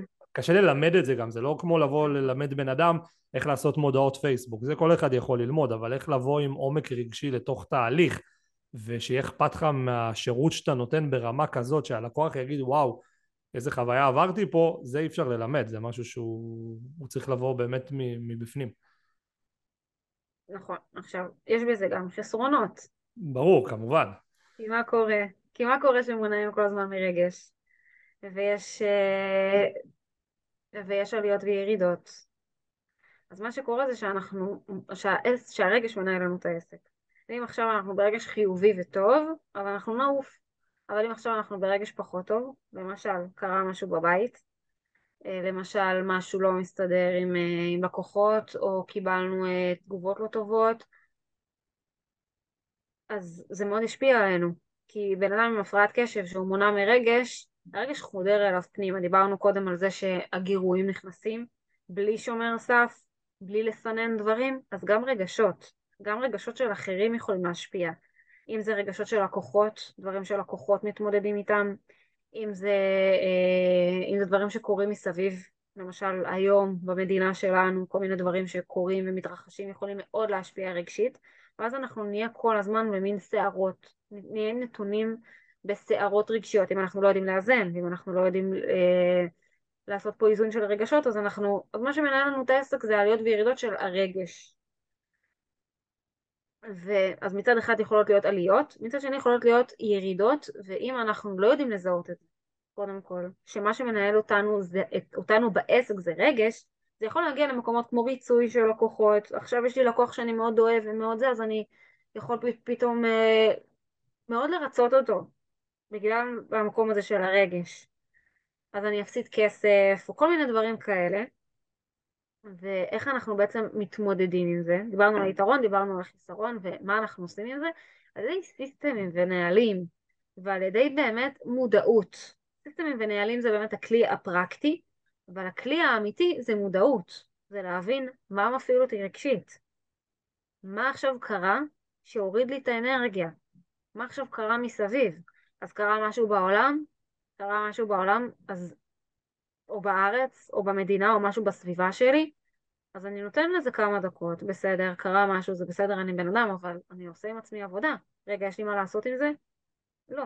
אין לי מה לעשות עם זה, אז מה אני עושה? אני אמשיך לעבוד, אני אמשיך לעשות, אפשר להוריד הילוך, אפשר להוריד מטרות, אפשר לעשות כמה איקסים על הרשימת משימות, זה בסדר, ולהתמקד במשהו אחד, קטן, מאוד קטן, שאותו אני יכול לעשות בצורה פשוטה, בלי מאמץ. ברגע שאנחנו נמצאים רגע באיזושהי, אה, באיזושהי נקודה שאנחנו נמצאים עכשיו בהצפה של רגש וקשה לנו באמת תכלס לשבת ו, אה, ולתפקד כרגיל אז אנחנו יושבים רגע, כותבים מה יש לנו עכשיו לעשות ומה אנחנו מורידים רגע טווח ארוך. אנחנו פועלים בטווח הקצר. ברגע שאנחנו נתונים בסערה רגשית אז בואו בוא נוריד טווח ארוך בואו נוריד עכשיו משימות של טווח ארוך נתמקד רגע בטווח הכי קצר. מה אני צריך לעשות עכשיו? הדבר הראשון, הדבר הכי קטן שאני יכול לעשות עכשיו כדי לסמן על אביב ולה, ולהתקדם, להרגיש שאני כן מתקדם. ואחרי שעשינו דבר אחד קטן, אז אנחנו יכולים לעשות עוד אחד קטן ועוד אחד קטן וזהו, ואפשר גם לשחרר ולהגיד בסדר, אז היום עשיתי קצת פחות ממה שעשיתי, הכל בסדר, זה גם שיח פנימי, מאוד משפיע, השיח הפנימי שלנו, איך אנחנו מדברים לעצמנו. נכון, לא להיות ביקורתיים. אנחנו מלמדים כל הזמן. בדיוק, אנחנו מלמדים כל הזמן לחגוג, אה, לחגוג הצלחות קטנות. כל יום חמישי אנחנו עושים אה, טקס חגיגת ניצחונות בכל המחזורים שלנו, בקבוצות, בתהליכים האישיים. עם כל הלקוחות שלנו זה מין איזה שעתיים כזה שאנחנו אה, ממש משקיעים בזה. ו... וכל אחד יושב וכותב את הניצחונות שלו שהיו לו השבוע, שבהם הוא פעל בניגוד למערכת ההפעלה האוטומטית שלו ועשה דברים אחרת. אם זה יתאפק, אם זה אה, לא דחה דברים, זה כל מיני דברים קטנים כאלה, וככה אנחנו מלמדים את עצמנו לחגוג ניצחונות קטנים ולראות את הדרך שאנחנו עושים. שזה מאוד חשוב, זה בונה את הביטחון והטבע שלנו זה להיות ביקורתיים כלפי עצמנו, אני חושב שרוב האנשים הם יותר ביקורתיים כלפי עצמם מאשר כלפי אחרים, אנחנו מאוד... אה, מאשר מה שהסביבה ביקורתית כלפיהם. או, או כן, כי אנחנו מאוד שופטים את עצמנו ויש גם הרבה פעמים קושי, אני רואה את זה מאנשים שאנחנו עוזרים להם לעבור מעולם השכירים לעולם עצמאים, אמ, כמו שאמרת, כאילו היום לא עשיתי מספיק, אתה יודע, יש כזה הרבה תחושה, כי אנחנו היינו רגילים כשכירים ללכת לעבודה כל יום, ואז כאילו עבדנו, אבל כבעל עסק, זה, המשוואה הזאת היא לא קיימת של היום עבדתי, זאת אומרת אני מייצר גם ככה תהליכים, ויכול להיות שהיום אני בכלל לא צריך לעבוד ולא יקרה כלום, גם אם אני היום אעבוד במרכאות, אני לא באמת ארוויח יותר כסף, אז דווקא לפעמים המקומות האלה של ללכת צעד אחורה אולי כדי להתפקס, כדי אה, להתחזק מנטלית, כדי לחשוב קצת יותר על התוכנית ועל מה שאני עושה ועל הדרך שלי, האפקט של זה יכול להיות הרבה יותר גדול מאשר אם הייתי טוחן עכשיו עשר שעות ועושה כל מיני דברים ש... אולי לא היה בהם הרבה תועלת. שלא באמת הניבו לי משהו חוץ משעות עבודה. כן, כי זה, אנחנו לא מקבלים פה כסף על שעות עבודה, אנחנו מקבלים פה כסף פה התגמול הוא אחר לגמרי. הצורת תגמול, ה mindset שונה לחלוטין. כן. התגמול בעבודה שכירה היא הזמן שאני עבדתי והכסף שקיבלתי עליו, ולא רלוונטי מה תעשה. לא משנה אם היום אתה עשית דוחות או שקיבלת לקוחות, זה לא מעניין אותך. מה עשית? בסוף אתה מקבל את אותו כסף. בעסק יש פה תעדוף שהוא שונה, אתה, אתה, אתה צריך ללמוד להבין מה כדאי לך לעשות. למשל, אם עכשיו פתאום יש לך בלטם של יום שלם, לא יודעת מה קרה, קרה לך האוטו. אתה לא מגיע בזמן. נשאר לך רק שעה במקום שמונה שעות. אתה צריך לבחור את הדבר הכי הכי הכי רלוונטי להיום, את הדבר שהכי חשוב לך היום לעשות. ולא לכעוס זה... על עצמך, זה משהו שאני יכול להגיד לך שהיה לי פעם מאוד מאוד קשה עם זה, אה, במיוחד אחרי שנולד לי ילד והפכתי לאבא, אז אה, את יודעת, לפני זה ש... שאנחנו לא הורים, מה זה זמן? יש לנו זמן בכמויות, כאילו זה, את יודעת, זה, מה זה זה? לא קולטים את זה, לא, לא קולטים את זה אחרי שיש, רק אחרי שיש ילד, פתאום קולטים כמה זמן היה לנו. אני ואשתי תמיד אומרים, אה, מה היינו עושים עם כל הזמן לפני? אתה יודע, זה כאילו, אתה אומר, מה היינו עושים? זה, זה פשוט מטורף. ואז פתאום כשיש פחות זמן, אז דווקא זה גם הכריח אותי ללמוד איך אני יותר אה, עובד בצורה אפקטיבית ולא לחוץ על עוד שעה או פחות שעה כי אתה יודע תמיד את רואה גם אה, נגיד אה, גרי וי את מכירה אותו בטוח וכל מיני כאלה שאומרים כל היום תעבוד ומהבוקר עד הערב ואסל וכל הדברים האלה. אה, וזה לא נכון, דווקא אני חושב שזה בסוף מביא לשחיקה ותחושה של גם אני לא מרוצה מעצמי, כי לא נתתי את ה... אני חושב שאתה אף פעם לא מספיק טוב, כי נכון. תמיד יש את המישהו הזה שצועק אה, לעשות יותר ממה שאנחנו, למתוח את הגבולות, וזה מה זה באמת, מה זה שקר. אני זוכרת שהתחלתי, אני, אני אתוודה על איזה משהו, באמת בהתחלה, בהתחלה, בהתחלה, באמת הייתי מקשיבה לזה. אני גם, אני בטוח שהייתי אומר את זה, אמרתי את זה גם למאזינים שלי פעם, אני בטוח שאם אני אחפש באינטרנט בכל האלפי סרטונים שיש לי מפוזרים, אני בטוח במאה אחוז שגם אני, אני אמרתי את זה.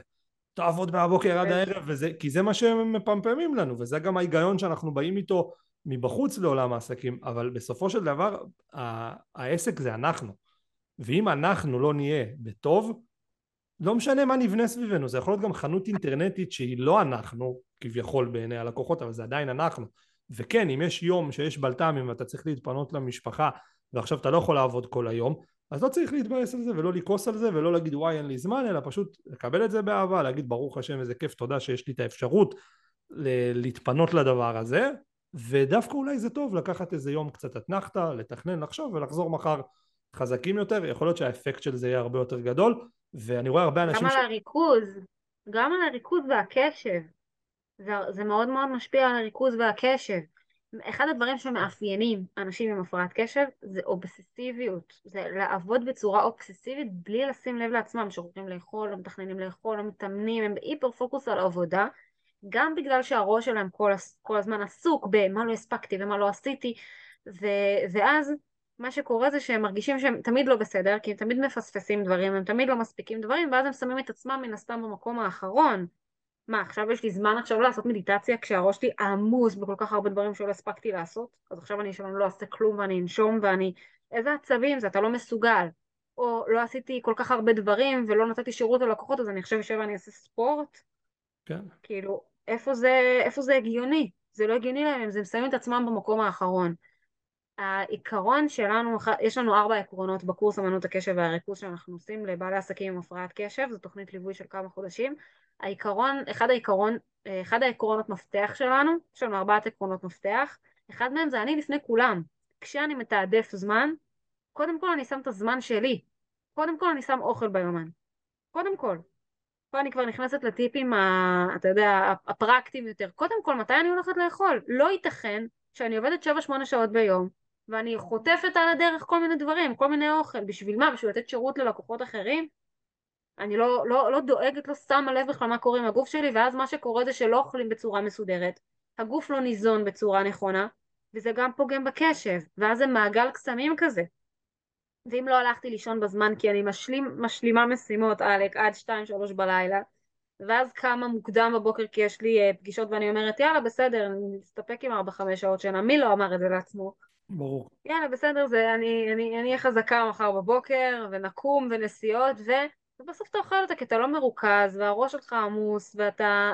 זה פוגע בריכוז. את יודעת מה הייתי אומר לעצמי? זה פוגע בריכוז. את תצחקי איך הייתי מוכר לעצמי את העניין הזה של השעות שינה, הייתי אומר לעצמי, הרי כשאתה טס לחו"ל, נגיד ויש לך טיסה בארבע, אז אתה קם, לא משנה, לא הלכת לישון, ובדרך כלל גם לא ישנים לפני טיסות, כי מתרגשים וזה, אז מה, לא קמים? השעון רק מצלצל, בום, פותחים את העיניים, מתלבשים, טסים לשדה תעופה.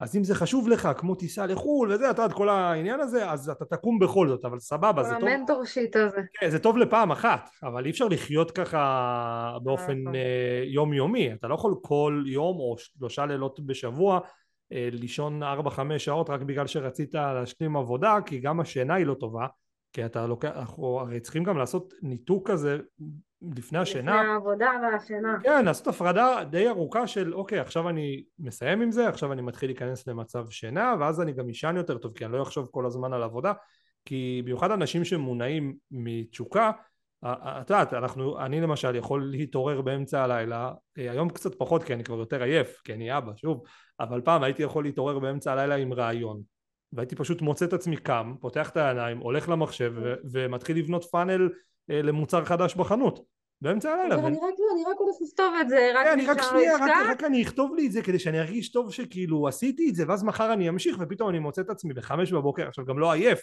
כי, אתה, כי זה ממלא אדרנלין כי זה. כיף כי זה תשוקה אה, אבל זה עושה סחר- סחרחורת כזאת שלא לא, לא כדאי להיכנס לזה זה, זה אחלה אולי להתחלה לפימפום של המוטיבציה וזה אבל זה לא מחזיק אה, מים לאורך זמן ולקח לי זמן להבין ה- השורה, ש- ה- מה מה שהיה משכנע אותי, המשפט הזה, שינה זה לחלשים. את חזקה, את יכולה בלי שינה. תכלס הייתי צעירה עד גיל, עד גיל 26, 27 זה עבד לי, יכולתי אני אומר לישון זה ארבע בסדר שעות- ארבע לתקופה שעות. מסוימת אולי, כן, או להתחלה. ככה לשמור על האש, אתה יודעת, נכנסים לעולם חדש, אז יש אה, אש, אולי לא לכבות את זה, אולי כזה כן לתת לזה לבעור ולהשתולל קצת, אבל בסופו של דבר, גם מה שאני רואה על אנשים סביבי, מתישהו אנשים מתחילים קצת יותר אה, להתיישר, יותר לעבוד מסודר, יותר לעבוד עם יומן, יותר לכבד את הזמן שלהם, להבין, יש פגישה, מה אני הולך לדבר בפגישה הזאת, מה המטרות שלי מהפגישה הזאת, אם אני לא מבין את זה, אין פגישה, כי אני מכבד את הזמן שלי וכל מיני דברים כאלה שעוזרים לנו יותר להרגיש שאנחנו בשליטה ואני מאוד מסכים עם מה שאמרת, קודם כל זה אנחנו, בלי קשר אפילו, אתה יודעת מה, אפילו בלי קשר לעסקים, גם בחיים האישיים שלנו אנחנו צריכים לשים את עצמנו בסדר עדיפויות מאוד גבוה כי אם אנחנו מאושרים ואם אנחנו בטוב והאנרגיות שלנו טובות גם המשפחה שלנו מן הסתם נהנית מזה ואנחנו יכולים להעניק לילדים שלנו הרבה יותר ולבת זוג או הבן זוג כי לנו יש את האנרגיות לתת וכיף לנו ואנחנו בטוב אז בכללית אנשים צריכים יותר לשים את עצמם במקום גבוה ופחות רק לרצות אה, לרצות אחרים. לא רק, לא רק בזה, גם כן לא רק לרצות אחרים וזה, אבל בעיקר כשמדובר בלהשקיע בזמן ובכסף, הרבה יותר קל להשקיע עכשיו בייעוץ עסקי, או להשקיע בשיווק, או להשקיע במיתוג, או להשקיע בכל מיני דברים כאלה, ואם אנחנו לא מבינים מה הבעיה, וזה אחד הדברים שמאוד מאוד חשוב לי לבוא ולדבר עליהם, אם כבר אנחנו פה בבמה הזאת, בפלטפורמה הזאת של הפודקאסט, לבוא ולהצביע על איזשהו משהו שהוא uh, חוזר על עצמו כל הזמן. מגיעים אליי בעלי עסקים שמתמודדים עם אתגרים, שמתמודדים עם קשיים בעסק, והקשיים הם מגיעים ונובעים מהקשיים בניהול האישי שלהם, שדיברנו עליהם מקודם, שזה הקושי לנהל את הזמן, לנהל טווח ארוך, לקבל החלטות, להציב מטרות ולהגיע אליהן, היכולת לנהל את עצמם בתוך הסדר יום, היכולת לשים את עצמם במקום הראשון, הם לא נמצאים במקום הזה, הם לא מקדמים את העסק שלהם, אבל הם לא באמת עולים על הבעיה, הם לא באמת מבינים מה הבעיה, גם כי אה, כנראה הם לא שמעו אותי, או שכנראה הם לא באמת מבינים מה הבעיה, והם חושבים שיש בעיה בעסק עצמו. אז הם הולכים ליועצים עסקיים, והם הולכים ליועצי מכירות, והם הולכים ליועצי שיווק, ושם הם משלמים מלא מלא מלא כסף על ליוויים ועל תוכניות ליווי. עכשיו, אה, בעלי עסקים עם הפרעת קשב, יכול להיות שיש להם גם בעיה של אימפולסיביות ושל קושי בלקבל החלטות באמת על בסיס נתונים, ואנשים, אה, והם מאוד מונעים מרגש, אז אנשי מכירות יכולים לשבת על זה ולהגיד להם, אז מה, זה העסק שלך, בוא תשקיע בו, בוא תעשה ייעוץ עסקי, אני אקח אותך לפה ואני אקח אותך לשם ואני אעזור לך ואני אקח אותך לשיאים שלא הכרת, ואז הם שופכים עשרות אלפי שקלים על ייעוץ עסקי, שלא עובד להם. למה? כי הם לא מנהלים את עצמם, נכון, כי הם לא בנו את התשתית הניהול האישית שלהם. כי אנשים עושים מה- הפרדה בינם לבין העסק וזה לא נכון זה, זה אחד אתה והעסק זה אחד ולפי מה שאת גם אומרת הרבה אנשים שיש להם הפרעות קשב אם הם יותר יטפלו בעצמם ובהתנהלות שלהם אוטומטית זה ישפר להם את העסק זה, זה, זה יפתח להם, בסדר, צריך ללמוד מיומנויות עסקיות. לרוב הם מגיעים אחרי שהם יודעים את כל המיומנויות עסקיות. הם למדו, יש להם קורסים מפה ועד ללא יודעת איפה במיילים, קורסים שהם קנו ורכשו וכל מיני תהליכים שהם באמצע, והם ניסו ועשו ולא עבדו להם, והרבה אנשים מגיעים אליי כבר אחרי ייעוצים עסקיים שלא עבדו להם, והם מונים בפניי את כל התוכניות הכי טובות בארץ. הייתי פה והייתי שם, ואני לא אגיד שמות, ותוכניות שעולות עשרות ו- ו- ומעל מאה אלף שקל. ולמה זה לא עבד? כי הם לא באמת, הם לא באמת עבדו על תכלס איך אני ניגש לדברים. זה לא מה צריך לעשות, זה איך אני עושה אותם. איך אני מנהל את עצמי, איך אני, לא, אה, איך אני יודע למקד את עצמי בדבר אחד. זה בסוף הדבר, זה בסוף הצמצום, ההצטמצמות הזאת, זה איך אני עכשיו מנטרל את כל הגירויים, את כל הרעשים מבחוץ ומתמודד, מתמקד במשהו אחד שאני עושה, אם זה עכשיו משימה אחת, או אם זה עסק אחד, או אם זה פרויקט אחד, או אם זה לאכול, או אם זה לעשות ספורט, או אם זה עכשיו להיות עם הילד שלי, כי עכשיו צריך להיות עם הילד ועכשיו אני שם את הטלפון בצד. היכולת להיות נוכח, היכולת לעשות דבר אחד בכל פעם. זאת מיומנות שהיא ממש לא פשוטה לכל אחד, אז גם בן אדם עם הפרעת קשב, שדיברנו על זה קודם, שהמוח שלו תופס את כל הגירויים כאילו הם רלוונטיים באותו רגע. עכשיו אנחנו בחמש אחרי צהריים ועכשיו זה זמן של ילדים, אבל עכשיו קיבלתי טלפון ועכשיו זה נראה לי הכי רלוונטי ללכת ולענות. נכון.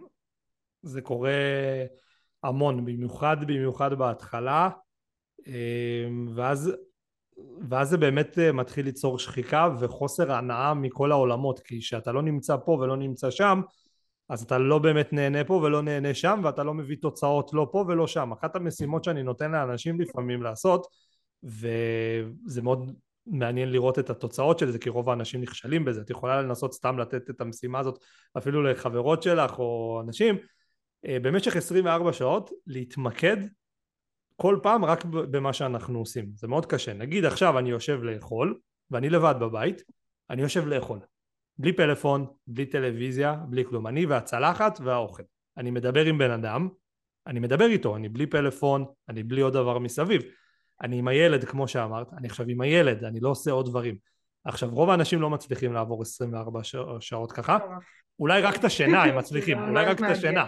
אנחנו מצליחים להתמקד בשינה, וגם זה לא תמיד. כי באמת התרגלנו לחיות בעולם שהגירויים הם סביבנו, ובעל עסק צריך לדעת כן להגיד אוקיי עכשיו אני עושה את זה, אני עושה את זה כרגע, אני מנתק את עצמי ואני מבטיח לך שכל מי שתתני לו את המשימה הזאת הוא לא יצליח לעשות אותה, או אולי אפילו אחרי שעה כבר הוא, הוא, הוא ייכשל וגם אנחנו, תנסי גם על עצמך, תראי כמה זה, כמה זה קשה, ממש להתמקד. מאוד קשה, אני יודעת, אני יודעת, אחד הדברים שהכי הכי הכי קשים לי זה באוכל. למה? כי אני מאוד מונעת מתוצאתיות, ממטרה, מאיזה משהו שצריך לעשות עכשיו, ואוכל זה רגע לעצור אתה פשוט אוכל, זה כאילו פעולה שהיא מאוד... אה... בסדר, אתה אוכל את זה כמה דקות, אבל אני צריכה שיהיה לי עניין. ובן אדם עם הפרעת קשב מאוד מונע מעניין, אז מאוד קשה לי לעשות כלים בלי לשמוע פודקאסט ברקע, או לסדר את הבית, או לנהוג בלי איזה משהו ברקע, וזה כל הזמן המקום הזה של צריך שיהיה משהו מעניין, וזה יכול מאוד למנוע לעשות דברים שהם לא מעניינים, אבל חייב לעשות אותם. כמו הנהלת חשבונות, נכון. כמו ניהול פיננסי, כמו כל מיני דברים ששם הרבה אנשים עם הפרעת קשב יכולים ליפול.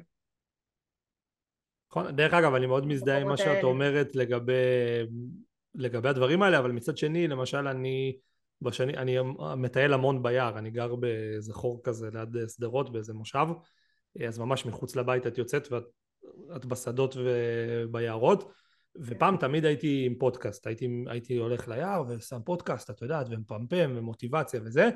בשנים האחרונות אני בלי כלום, אפילו בלי מוזיקה, בלי כלום, אני פשוט הולך ביער, וזה פשוט מדהים. זה משנה את הפוקוס, את יודעת, כמה אנשים יוצא להם להיות ביער לבד, בכלל בחיים שלהם, או פעם ב, והיה לי תקופה שזה היה קורה כל יום, כל יום הייתי מוצא את עצמי לבד ביער, שעה הולך עם הכלבה, ואני ממליץ לכולם לנסות לעשות את זה מתישהו, אפילו אל תרגישו אנשים מוזרים, פשוט תעצרו אפילו את האוטו פעם אחת חזרה מהעבודה, אם אתם בדרך ויש איזה, יש לכם זמן, ת, תשימו את הטלפון בכיס על שקט, פשוט לכו לכם קצת עם המחשבות. תהיו עם עצמכם. כן, זה מדהים. תהיו עם עצמכם רגע, עם השקט, תקשיבו רגע, תרגיל בנוכחות, במיינדפולנס.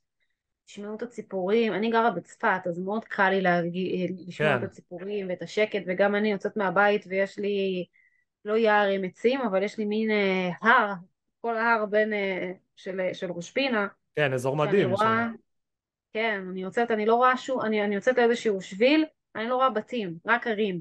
את, אני רואה מצד אחד את הכנרת, מצד שני את החרמון, מדהים. יש שביל ואני יכולה ללכת לטייל בו בשקט וציפורים ופרחים ונוף ו...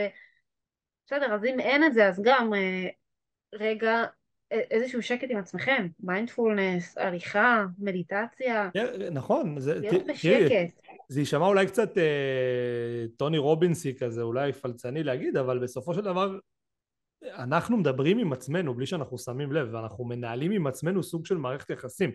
אנחנו לפעמים נלחמים בכל מיני דברים שאנחנו רוצים לעשות, אנחנו מנהלים איזה שיח פנימי.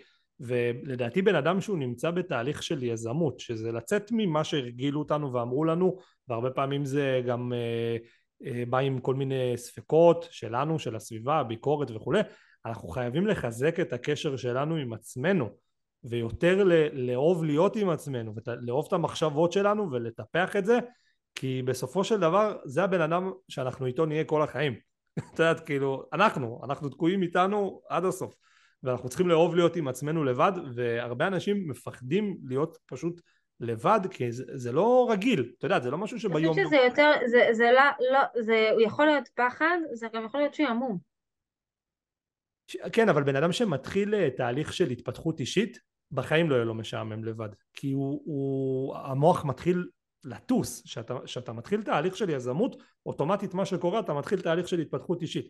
לפחות ככה זה היה אצלי ואני רואה את זה גם על הסביבה גם שלי. גם אצלי לגמרי. זה, זה בא ביחד, אתה פתאום מסתכל על הדברים בצורה שונה והדברים שחשבת אה, הם משתנים וה, והאנשים שאתה רוצה סביבה, סביבך הם שונים ובגלל זה להיות לבד, שאתה נמצא באיזה, באיזה מסע להשיג מטרות ולהתפתח, אתה לא באמת לבד כי הראש שלך עובד ואתה חושב ואתה אני אישית מאוד אוהב את זה, אני מאוד uh, אוהב את הקטע הזה של סתם ללכת לטייל לבד ואני ממליץ לאנשים לנסות לעשות את זה קצת, זה, זה ממש קצת שובר שגרה למי שלא רגיל אה, ביום יום שלו. הקטע שדווקא אה, אצלנו אנשים שמגיעים אלינו מאוד אוהבים להיות לבד ומקפידים על זה וזה מאוד תורם להם ומאוד עוזר להם על להיות בלבד, זה מכניס אותם לאיזשהו center וזה גם אחד מהמשימות שלנו, להיות באיזשהו, אה, המשימות שאנחנו נותנים בקורס זה למצוא את המקום הזה ששם אפשר להיות לבד ולהיטען, ולא להיות בריצוי, ולא להיות בהקשבה, ולא להיות, ב, להיות uh, צורך של מישהו, אלא להיות רגע לבד, לשים את עצמנו לפני כולם.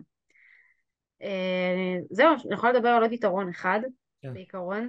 בכיף, uh, בכיף. אני יכול, קודם כל אנחנו יכולים לדבר על זה... אני יודעת, לגמרי. לנצ, לנצח, וזה קורה לי עם כל האורחים, אני בא לי לדבר איתם תמיד, כאילו בוא נדבר וזה מעניין. אנחנו נעשה עוד, כן, נעשה עוד רעיון, ואז אני, יש לי איזו שאלה שאני שואל את כל האורחים. אה, ואז אה, ככה נהיה לקראת סיום, למרות שממש כיף לי, אני חייב אה, לציין. גם לי, תמיד אני מאוד אוהבת לדבר, אחד ה... ברור, ברור. בקיצור, יתרון, יתרון נוסף זה האימפולסיביות. מה זה אומר אימפולסיביות? זה המקום הזה שאני רוצה לפעול בלי לחשוב יותר מדי. אז יש את היזמים שיותר מתעכבים, אפשר להגיד, שלוקח להם זמן עד שהם מתכננים ועד שלהם תוכנית ועד שהם יושבים ועושים חזון ועושים יעדים ועושים תוכנית עבודה ומכניסים לאקסלים ובונים תקציב ויורדים לפרטים, מכיר אותם. כן. אז ייקח להם זמן, אבל יזם עם הפרעת קשב, יזם עם תשוקה, יזם עם זה, הוא רוצה כבר לחוות, הוא רוצה ללמוד על הבשר. הוא רוצה להתנסות, הוא לוקח סיכונים, הוא מוכן לקחת סיכונים, אין לו סבלנות לרדת לפרטים. אני כזאת ממש, אין לי סבלנות עכשיו לרדת לפרטים של תוכניות, אני כן אעשה לי איזה תוכנית מאוד מאוד מאוד אה, אה, מקרואית, כדי להבין בתכלס לאן אני הולכת ומה הכיוון, אבל יהיה לי מאוד קשה לרדת לרזולוציות של פרטים. אז היתרון הוא שאנחנו מתנסים, שאנחנו לומדים מטעויות, שאנחנו מתקדמים מאוד מהר. מצד שני, החיסרון זה שאנחנו לא יושבים לתכנן. ואז אנחנו יכולים, אה, אני לא קוראת לזה כישלון, כי בסוף אם אנחנו לומדים מזה, ואם אנחנו עושים ניטור, ואם אנחנו מבינים איפה טעינו ואיפה פעלנו מהר מדי, אם אנחנו לומדים ואנחנו מיישמים אחר כך את מה שלמדנו, אז סבבה, אין בעיה, אני בעד ללמוד על הבשר. אני למדתי הכל על בשרי. אין, אין, אני לא חושב שיש דרך שלי. אחרת, יש גבול למה שהתיאוריה יכולה לקחת אותנו. אה, אני תמיד אוהב לתת את הדוגמה של, את יודעת, שחמט נגיד, אי אפשר ללמוד אה, לשחק שחמט בלי... לא ללמוד בלי להפסיד. בלי, לא, בלי לשחק, בפועל או ספורט. את יודעת ספורט כאילו אנשים אה, יכולים עד מחר ללמוד את התיאוריה של כדורגל אבל אתה רוצה לדעת לשחק כדורגל צריך לצאת לדרך כן צריך כן, לשחק צריך כאילו. לקפוץ למגרש אי אפשר בלי ועסקים זה אותו דבר אי אפשר ללמוד עסקים רק מלעשות תואר אה, במנהל עסקים נגיד, מה זה נותן לך? אם אתה לא באמת מיישם את זה לשום דבר, זה, זה סתם כלום. יש את היישום ויש את זה שבן אדם עם הפרעת קשב יכול לקפוץ מאוד מאוד מהר על מה שבא לו לעשות בלי לתכנן יותר מדי. אז יכול להיות ש, שזה לא, שהוא יהיה אימפולסיבי ושהוא יהיה חסר סבלנות. די, אין לי סבלנות לתכנן ואין לי סבלנות עכשיו לעשות סקר שוק ואין לי סבלנות, יאללה, אני רוצה, אני פותח, אני עושה פוסט, אני כותב משהו, אני אומר, אז זה יכולים להיות מאוד אימפולסיביים, שזה יכול להיות מאוד טוב, זה מקדם, זה, זה מקדם אותך כבן אדם, זה מריץ את העסק, אין לך סבלנות לרדת לפרטים ולקחת, אז אתה לוקח סיכונים. לרוב הרבה פעמים אנחנו מצליחים בגלל היצירתיות, אז גם אם אנחנו נכנסים לאיזשהו, אה, לאיזשהו רגע ששם אנחנו אה, לא הצלחנו בדיוק, או שזה לא עבד לנו, או שיש לנו איזשהו מקל בגלגלים, מאוד קל לנו לפתור בעיות, מאוד קל לנו לצאת מזה. בצורה מאוד טובה. אנחנו יודעים אה, לפתור בעיות, אנחנו יודעים ליצור בעיות מצד אחד, אז פיתחנו גם את המנגנון פיצוי הזה של היכולת לפתור בעיות בצורה מאוד יצירתית. היצירתיות והפתרון בעיות מת, מתחברים ביחד, אז יש את האימפולסיביות. אה, למה זה חיסרון? אימפולסיביות. שוב, אנחנו יכולים לעשות דברים שאנחנו... לבזבז זמן על לא- דברים אה, שלא היינו צריכים, להפסיד כסף, להתאכזב כן. אה, מדברים שיכולנו להימנע. הרבה מאוד כסף, אנחנו יכולים גם להגיד כל מיני דברים, לצאת בכל מיני הצהרות, ובסוף אנחנו לא יכולים להתחייב אליהם ולעמוד בהם. פתאום אנחנו פותחים איזשהו משהו חדש, עושים איזה זה, אבל זה בתכלס לא מציאותי. לא תכננו את זה באמת אה, ברמה מציאותית, ואנחנו לא יכולים לעשות את זה, ועכשיו אנחנו צריכים גם להתמודד עם, ה... השלכות. עם הסביבה. אז אה, זה היתרון הרביעי. וזהו, הדבר האחרון שרציתי להגיד, בתכלס, זה אחד הדברים שהכי חשובים לי שתיקחו מכאן, מי שהאזין עד לכאן, תשחררו את הסטיגמה הזאת של הפרעה. זה לא הפרעה, אין פה הפרעה, המציאו לזה איזשהו שם, ואני לא פוליטיקלי קוראת בכלל, אבל אין פה שום הפרעה, יש פה בן אדם, יש לו חוזקות, יש לו חולשות, יש לו את הייעוץ שלו שהוא בא לעשות, יש את האתגרים שהוא צריך לעבור בהם. בתוך הקשיים אנחנו צריכים לעשות דרך, ובתוך הדרך הזאת אנחנו גדלים. אנחנו צריכים לעשות עבודה עצמית, אם זה עכשיו עבודה על סבלנות, עבודה על משמעת עצמית, עבודה על ניהול רגישי, עבודה על ניהול משימות, עבודה על מיקוד, עבודה על צמצום, עבודה על לשים את עצמנו במקום הראשון. זו, זו עבודת חיים, ואם בחרנו בעסקים, זו הפלטפורמה שלנו לעבודת החיים שלנו. יש אנשים שעושים את זה בחיי משפחה או חיי זוגיות, אנחנו עושים את זה גם וגם, בחרנו לעצמנו חיים לא פשוטים.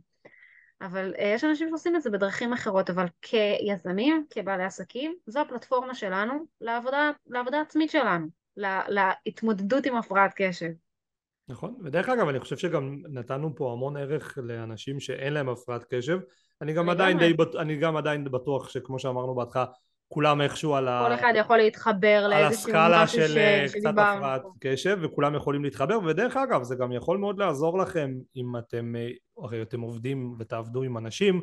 ובכללית אני חושב שאיש עסקים צריך לדעת לזהות אה, סוגי אנשים ועם מי הוא מתמודד ואיך לתקשר איתם כי הסוג תקשורת משתנה מאדם לאדם ואם אתם תדעו לזהות אולי מישהו שיש לו הפרעת קשב אצלכם בצוות או מישהו שאתם עובדים איתו אה, ותבינו את האתגרים שהוא מתמודד איתם, אם אתם יש לכם אתגרים ואותו בן אדם יש לו יותר, אז יהיה לכם מאוד קל גם להפיק ממנו את המירב ולעזור לו להתקדם, וזה אומר שאתם תתקדמו והוא יתקדם וכולם יותר מרוצים, אז בכללית זה תמיד טוב להכיר אנשים ולדעת איך... בין אם זה, בעל... בין אם זה הצוות, בין אם זה הבני זוג שלכם, בין אם זה ילדים, גם...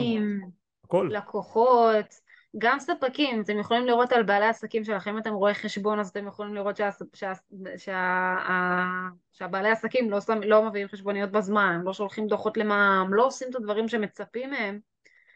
אז, וזה עוד דבר שמאוד חשוב להעלות למודעות, זה שהב, ש, שבן אדם עם הפרעת קשב ויזם או בעל עסק והוא לא מצליח להתמודד עם כל הדברים האלו, הרבה אנשים מאוכזבים ממנו מסביב.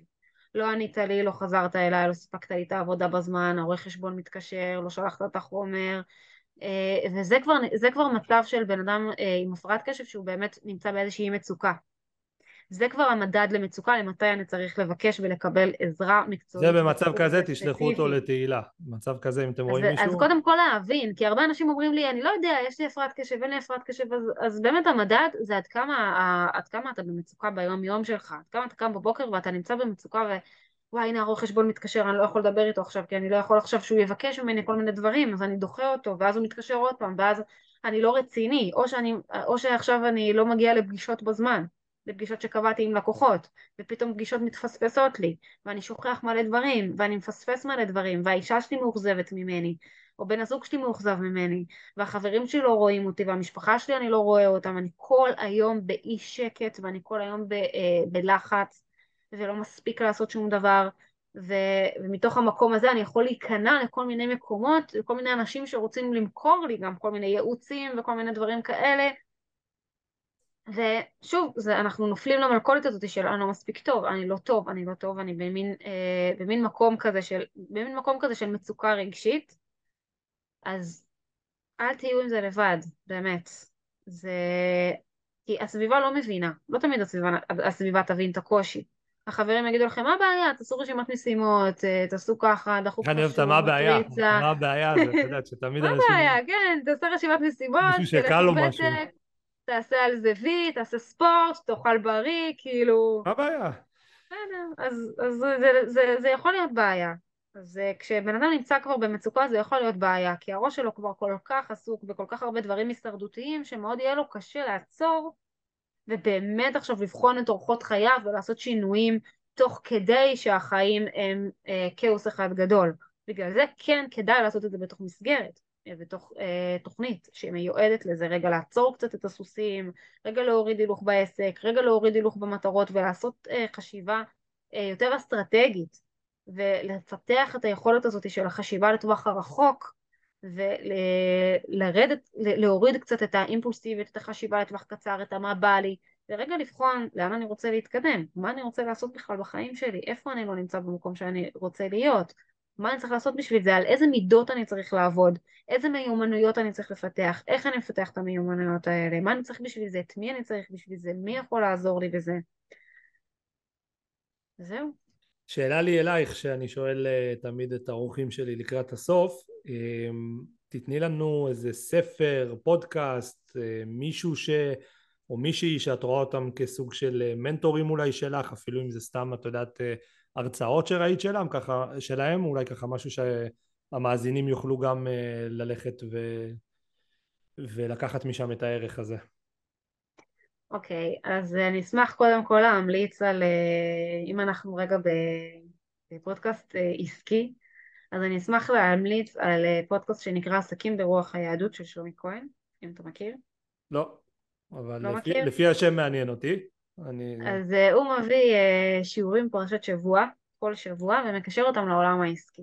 עכשיו אני באה ממקום אה, מקום של יהדות והרבה תכנים, שאני, הרבה תכנים שלי אני מביאה מעולם הרוח והיהדות והקבלה וה, והמקומות האלה אז אני מאוד מתחברת למקום הזה, הוא מאוד מצליח לחבר את הרוח לחומר, יש לו גם קורס אה, כזה לבעלי עסקים של אה, שיווק מתוך חיבור פנימי התכנים ש, שהוא מדבר עליהם מאוד, אה, מאוד מחוברים לתכנים שאני מדברת עליהם אז אה, זה מאוד, אה, זה מאוד קשור, אני למדתי ממנו הרבה. ולגבי ספר... ואסור להגיד אבא עשיר אבא אני, זה החוק. לא, אני לא, אני לא קוראת. כי זה תמיד, אתה יודע, כזה ספר... האמת היא שאני כבר לא... לא, אני, הספרים שיש לי להמליץ זה באמת, אני קוראת בעיקר פילוסופיה, אה, מדעי הרוח, קבלה, כאלה דברים, אז אני יכולה להמליץ שם, בתחום הזה. מגניב, אז אנחנו נשים אה, מתחת לפרק אה, כישורים אלייך, שיוכלו ליצור איתך קשר, אה, גם אם יש לך איזה קבוצה או משהו, את מוזמנת בכיף לתת לי את הקישור, אני אשים למטה, שיוכלו להגיע. ובאמת היה לי ממש מעניין ברמה האישית גם, אני גיליתי על עצמי כל מיני דברים והיה לי מאוד מעניין, בכללית זה נושא שמאוד מעניין אותי, הנושא הזה של מאבקים פנימיים, והתמודדות עם עצמך זה משהו שהוא וואו באמת אני רואה את זה בתור הדבר הכי חשוב שיש אולי לאנשים בחיים. זה כי... מה שבאנו לעשות, מה זה הדבר הכי חשוב? זה המהות בסוף, מה, מה המהות של, ה, של הקיום? זה להתגבר על, להתגבר על עצמנו כבני אדם. אה, אחד מהפילוסופים, אה, ניטשה, אומר, בן אדם, אדם זה דבר שצריך להתגבר עליו. אנחנו צריכים אה, לנצח אה, את ה...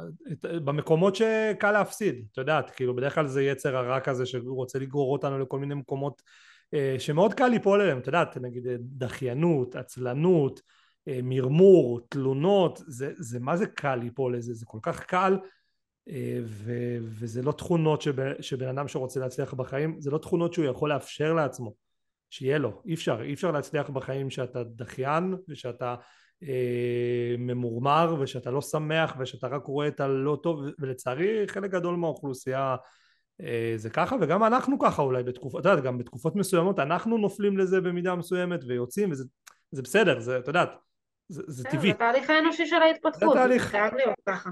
לגמרי. אז אה, תהילה, אני מאוד מאוד מאוד נהניתי מה, מהשידור, ושמחתי, ושיהיה לך המון בהצלחה, ונתראה במרחב הדיגיטלי. להתראות. תודה, ביי.